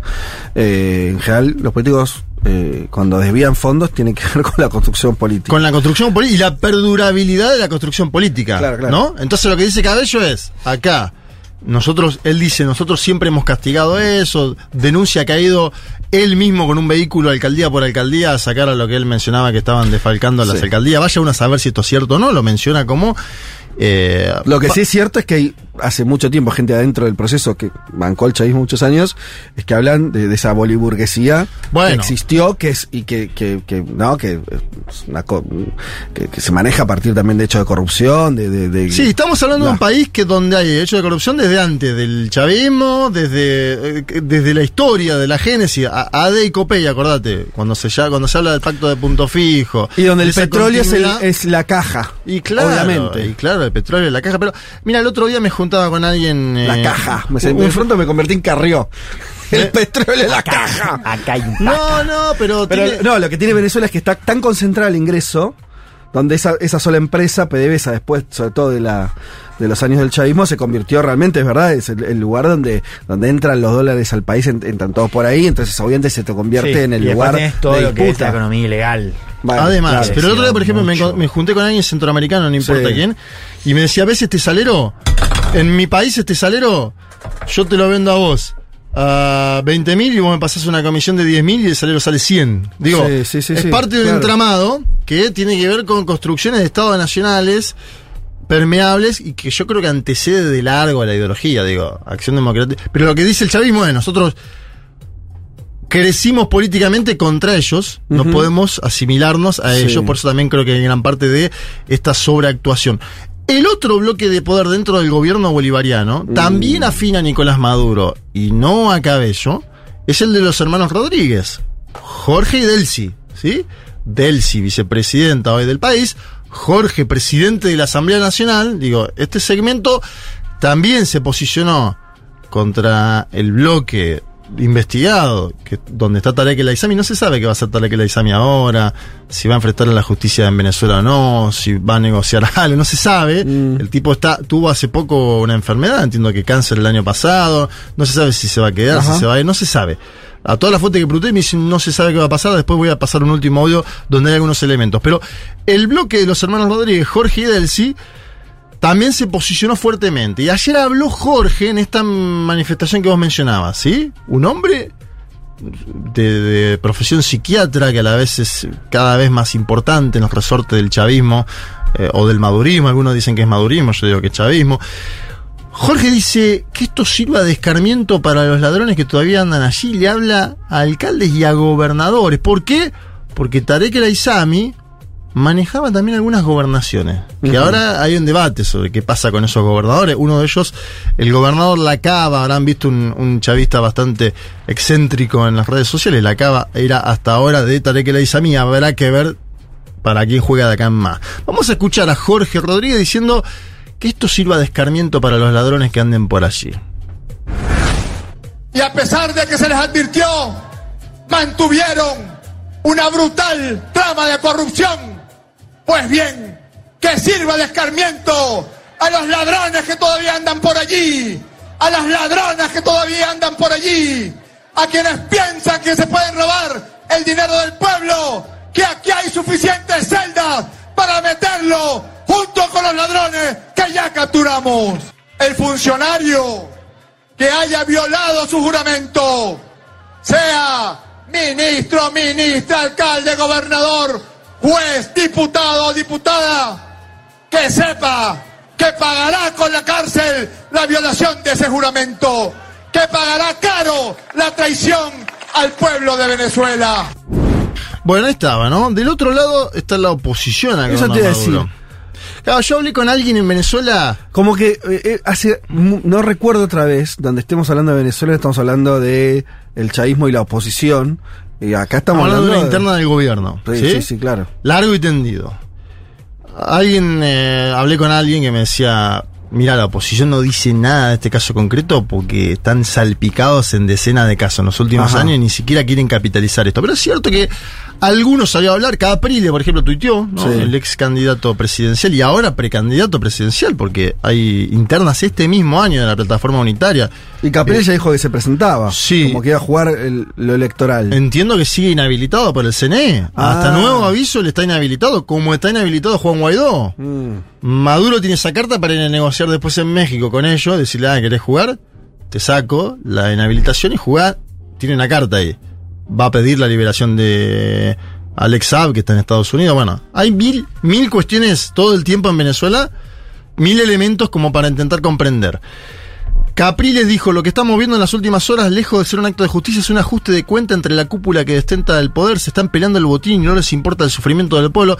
Porque vos mencionabas la mejora económica, también es cierto que aquellos que cobran salarios públicos del Estado están cobrando bajos montos, para decirlo, ¿no? En términos del dólares, sí, para vivir hoy en Venezuela. Hoy Venezuela tiene una situación fracturada, de una muy fragmentada entre aquello que accede a divisa, sí, y aquello que no puede acceder a divisa, ¿no? Al estilo medio cubano, ¿no? También que durante muchos años tuvieron esa realidad. Es como diría la vicepresidenta Cristina Kirchner, una economía bimonetaria sin lugar a duda. El que accede a divisa puede vivir bien y vivir en Altamira, en lugares importantes. El que no accede a divisa, no. Bien, en todo esto aparece un apellidado Montaner. Sí, señores, el artista. No, Ricardo Montaner. Ricardo. Que estuvo en La Voz Argentina el año pasado. Que tiene los hijos, ¿no? Hay un par de hijos. Tiene los hijos. Vos estás en la luna. En Narnia. Pero son los de los evangélicos, ¿o no? Ricky Mau. Sí, sí, son hijos. Llenan estadios. Claro. Llenan estadios. Los Montaner. Sí, tanto.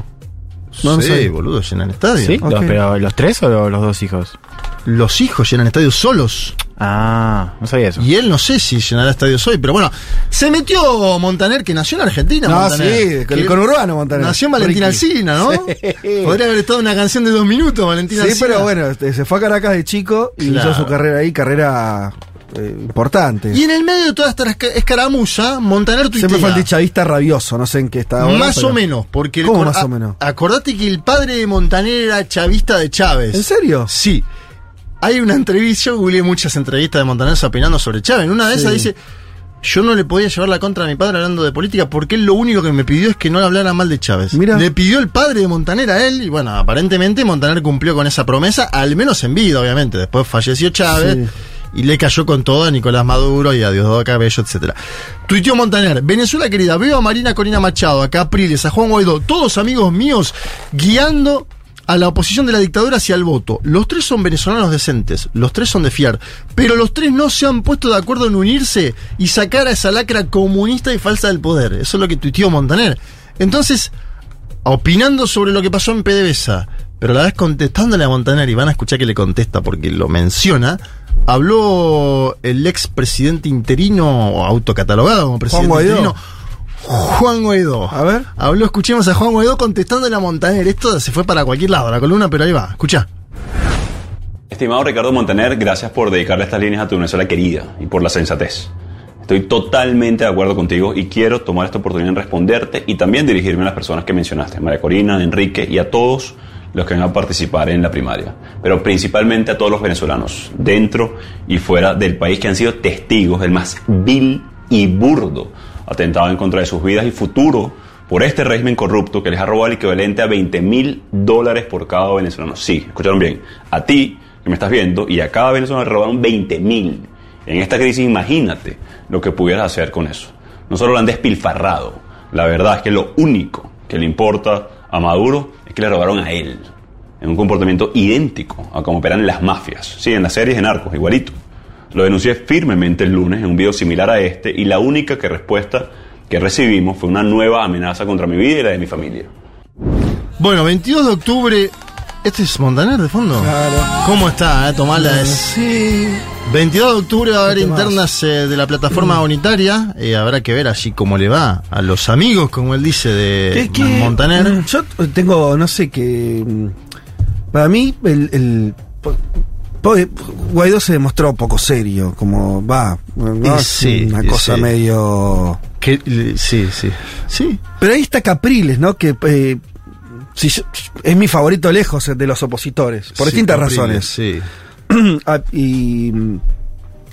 Y siempre parece como el que estuviera destinado en algún momento a ganar una elección o a ser definitivamente el que logre... Capriles perdió con Chávez, la distancia ahí fue larga, fueron 10 puntos, pero luego estuvo muy cerca de ganarla a Nicolás Maduro, ¿no? 1.5 puntos de diferencia nada más. Ahora María Corina se presenta, va a jugar entonces, María Corina Machado. Habrá que ver si juega dentro de la plataforma unitaria. Acuérdense lo crítica que fue María Corina Machado a Juan Guaidó. Decía que el gobierno interino era un desastre. Acuérdense lo crítica que fue. Capriles también fue crítico, pero me parece que María Corina Machado... Pero puede ser que Capriles, esta pregunta concreta es que en los últimos años, ya muchos, hubo otros liderazgos que ocuparon el lugar preferencial, no sé, el mejor amigo de Estados Unidos, por favor, ¿no? Sí, fueron otros. López, fue Guaidó. Pero puede ser que el que tiene los votos siempre es Capriles al final. Es un hombre que está ahí dando vueltas. No sé si tiene los votos, porque su candidato, acordate que perdió la alcaldía de Miranda con Héctor Rodríguez, digamos, este joven emergente del chavismo. No digo que haya ganado, pero que el que después logra tener una masa electoral relevante, que le hace fuerza de verdad al chavismo, es él. El último que lo hizo fue él, me parece. También luego vinieron elecciones complejas, ¿no? La 18, ¿cómo la medís? Sí, claro. Frente está Falcón y demás. Sí, bueno, también es verdad. Teníamos un último audio, Rafael, pero no lo vamos a pasar. Ramírez, expresidente de PDVSA, hombre fuerte. Bueno, él dice que lo van a proteger a Tareck El Aissami, que no va a pasar nada, que Maduro lo va a proteger, que fue por los de abajo, y ahí va a cortar. Vamos a ver qué sucede, porque si no, estás hablando de alguien que sabe mucho de la cocina, ¿no? Era uno de los 5 hombres que se sentaban en la mesa, y hoy salió de esa mesa. Hay que ver ahora si sale o no de la arena política, si sale o no de Venezuela, si se exilia o no se exilia, si lo enjuician o no lo enjuician. Esas son todas cuestiones que quedarán para adelante. Ayer Maduro se juntó con Petro, se mostró con Cilia Flores, viene ganando protagonismo Cilia Flores en esta. Si hay una mesa de 5, Cilia Flores está. Que la mujer de Maduro. Claro. La consulta, yo dije, está. Y esto, fíjense, porque cuando hablamos de Lula da Silva hablamos de Yancha. Está ganando protagonismo nuevamente en América Latina, dentro de las discusiones de poder. Cilia Flores, aparte que hizo política, se conocieron haciendo política con Maduro. Sí, ¿no? Cilia Flores es una dirigente... Fue presidenta de la Asamblea Nacional. Hace muchos años, dirigente de peso, ¿no? Sí. Había tomado un papel más de primera dama, pero ahora parece que tomó un papel de mayor vuelo propio, no sé si al estilo Nicaragua, vaya uno a saber. Y los hermanos Rodríguez, que los vuelvo a poner sobre la mesa, que son, si querés, los ganadores junto a Cabello de la salida de Tareck El Aissami. Claro. Sale Tareck El Aissami, hay algunos ganadores, son estos que están acá. Vamos a ver ahora cómo se equilibra la disputa interna del chavismo en un país como Venezuela, donde, bueno, habrá que ver qué sucede en las próximas elecciones presidenciales, pero está más cómodo el oficialismo hoy que años atrás. Esto sin lugar a dudas, por cuestiones geopolíticas. Aunque vemos estas disputas internas que tienen más que ver con lo que está pasando con el progresismo en Bolivia, en Brasil, en la Argentina, ¿no? Las disputas internas por la sucesión, ni más ni menos. Las internas, y hablamos de la interna de Venezuela, de la cual, si te hablan algunos, te hablan, obviamente, por interés, y del otro lado nunca se habla, ¿no? También, de otro que hay que decirlo. ¿Qué cosa? Y del lado progresista nunca no se estila hacer, ¿no? Columnas así, diciendo hay 5 en la mesa. Se evita. Sí, no, pero me parece que la realidad de hoy de la región está marcada sobre todo por esas internas que a veces, difícil. Internas que a veces son difíciles de explicar en términos políticos, a veces es más fácil, a veces es una cuestión personal de disputa de liderazgo y no mucho más. Bueno, estamos atravesando, sí, una situación complicada en el sentido, se nos ha ido el programa. Tenemos, Maini, entra ya mismo a anunciar el ganador del libro. No sé si estamos regalando uno o dos, estoy perdido con eso. ¿Uno? ¿Dos? Dos. Hola. Sí, seamos generosos. ¿Qué tal, Maini? ¿Cómo andan? Es la primera aparición de Maini Golom en lo en que este va del año. Extrañaba estar de este lado. Bien, vamos. Bueno, tenemos dos ganadores. Sí. El primero es Walter Graham, que dice: la torta es una sola y vamos a repartirla para todos. Igualdad de derechos, obligaciones y porciones de torta. Bien. Porque se toma en serio lo de la poética. Claro, que tenga un poco de poesía esa proclama. Okay. Exactamente. Igualdad, bien. El segundo, Alejo Serrano, dice: procrastinadores del mundo, uníos. Juntos venceréis hoy o mañana. Ok. Me gusta. Bien. No me queda claro qué sería la materialidad de esa consigna. O sea, que porque estuve pensando luchando. Eso, porque claro, porque no es... Y pero está procrastinando, no la puede poner... Claro, no hay forma, no hay la consigna. Claro. Es como el nuevo... Parece un decreto del gobierno nacional. Dadaísmo de esta era. Sí, totalmente. Pero hay una sola cosa que voy a decir en defensa de este gobierno argentino que está... Que vos después ves como hay una época... de procrastinadores. Sí, porque voy a decir, no es que sería fácil decir, no, y es verdad que tanto las internas palaciegas como el no rumbo es una cosa que, ¿no? La empezás a ver en otros lugares. Y no, la no toma de decisiones, porque le piden, a Alberto le dicen, bajate, ya se bajó Macri, se bajó Cristina y Alberto todavía no se bajó, es increíble. Bueno, entonces tenemos los ganadores. Tenemos ganadores. Vengan por sus libros. El manifiesto ecológico político, eso es lo que estuvimos regalando hoy, de Bruno Lantur y Nicolai Slush. Un tapón tiene, una tapa. Schulz. Linda tapa. Bien. Pinta bien el libro. Y sobre el que vamos a estar discutiendo, yo prometo. Vos terminás de leerlo, los que lo quieran acá en la mesa, léalo. Yo lo voy a leer. Y dale, hacemos una mesa de discusión. Venga. Sí, me interesa. Y con esto sí. Pueden pasar.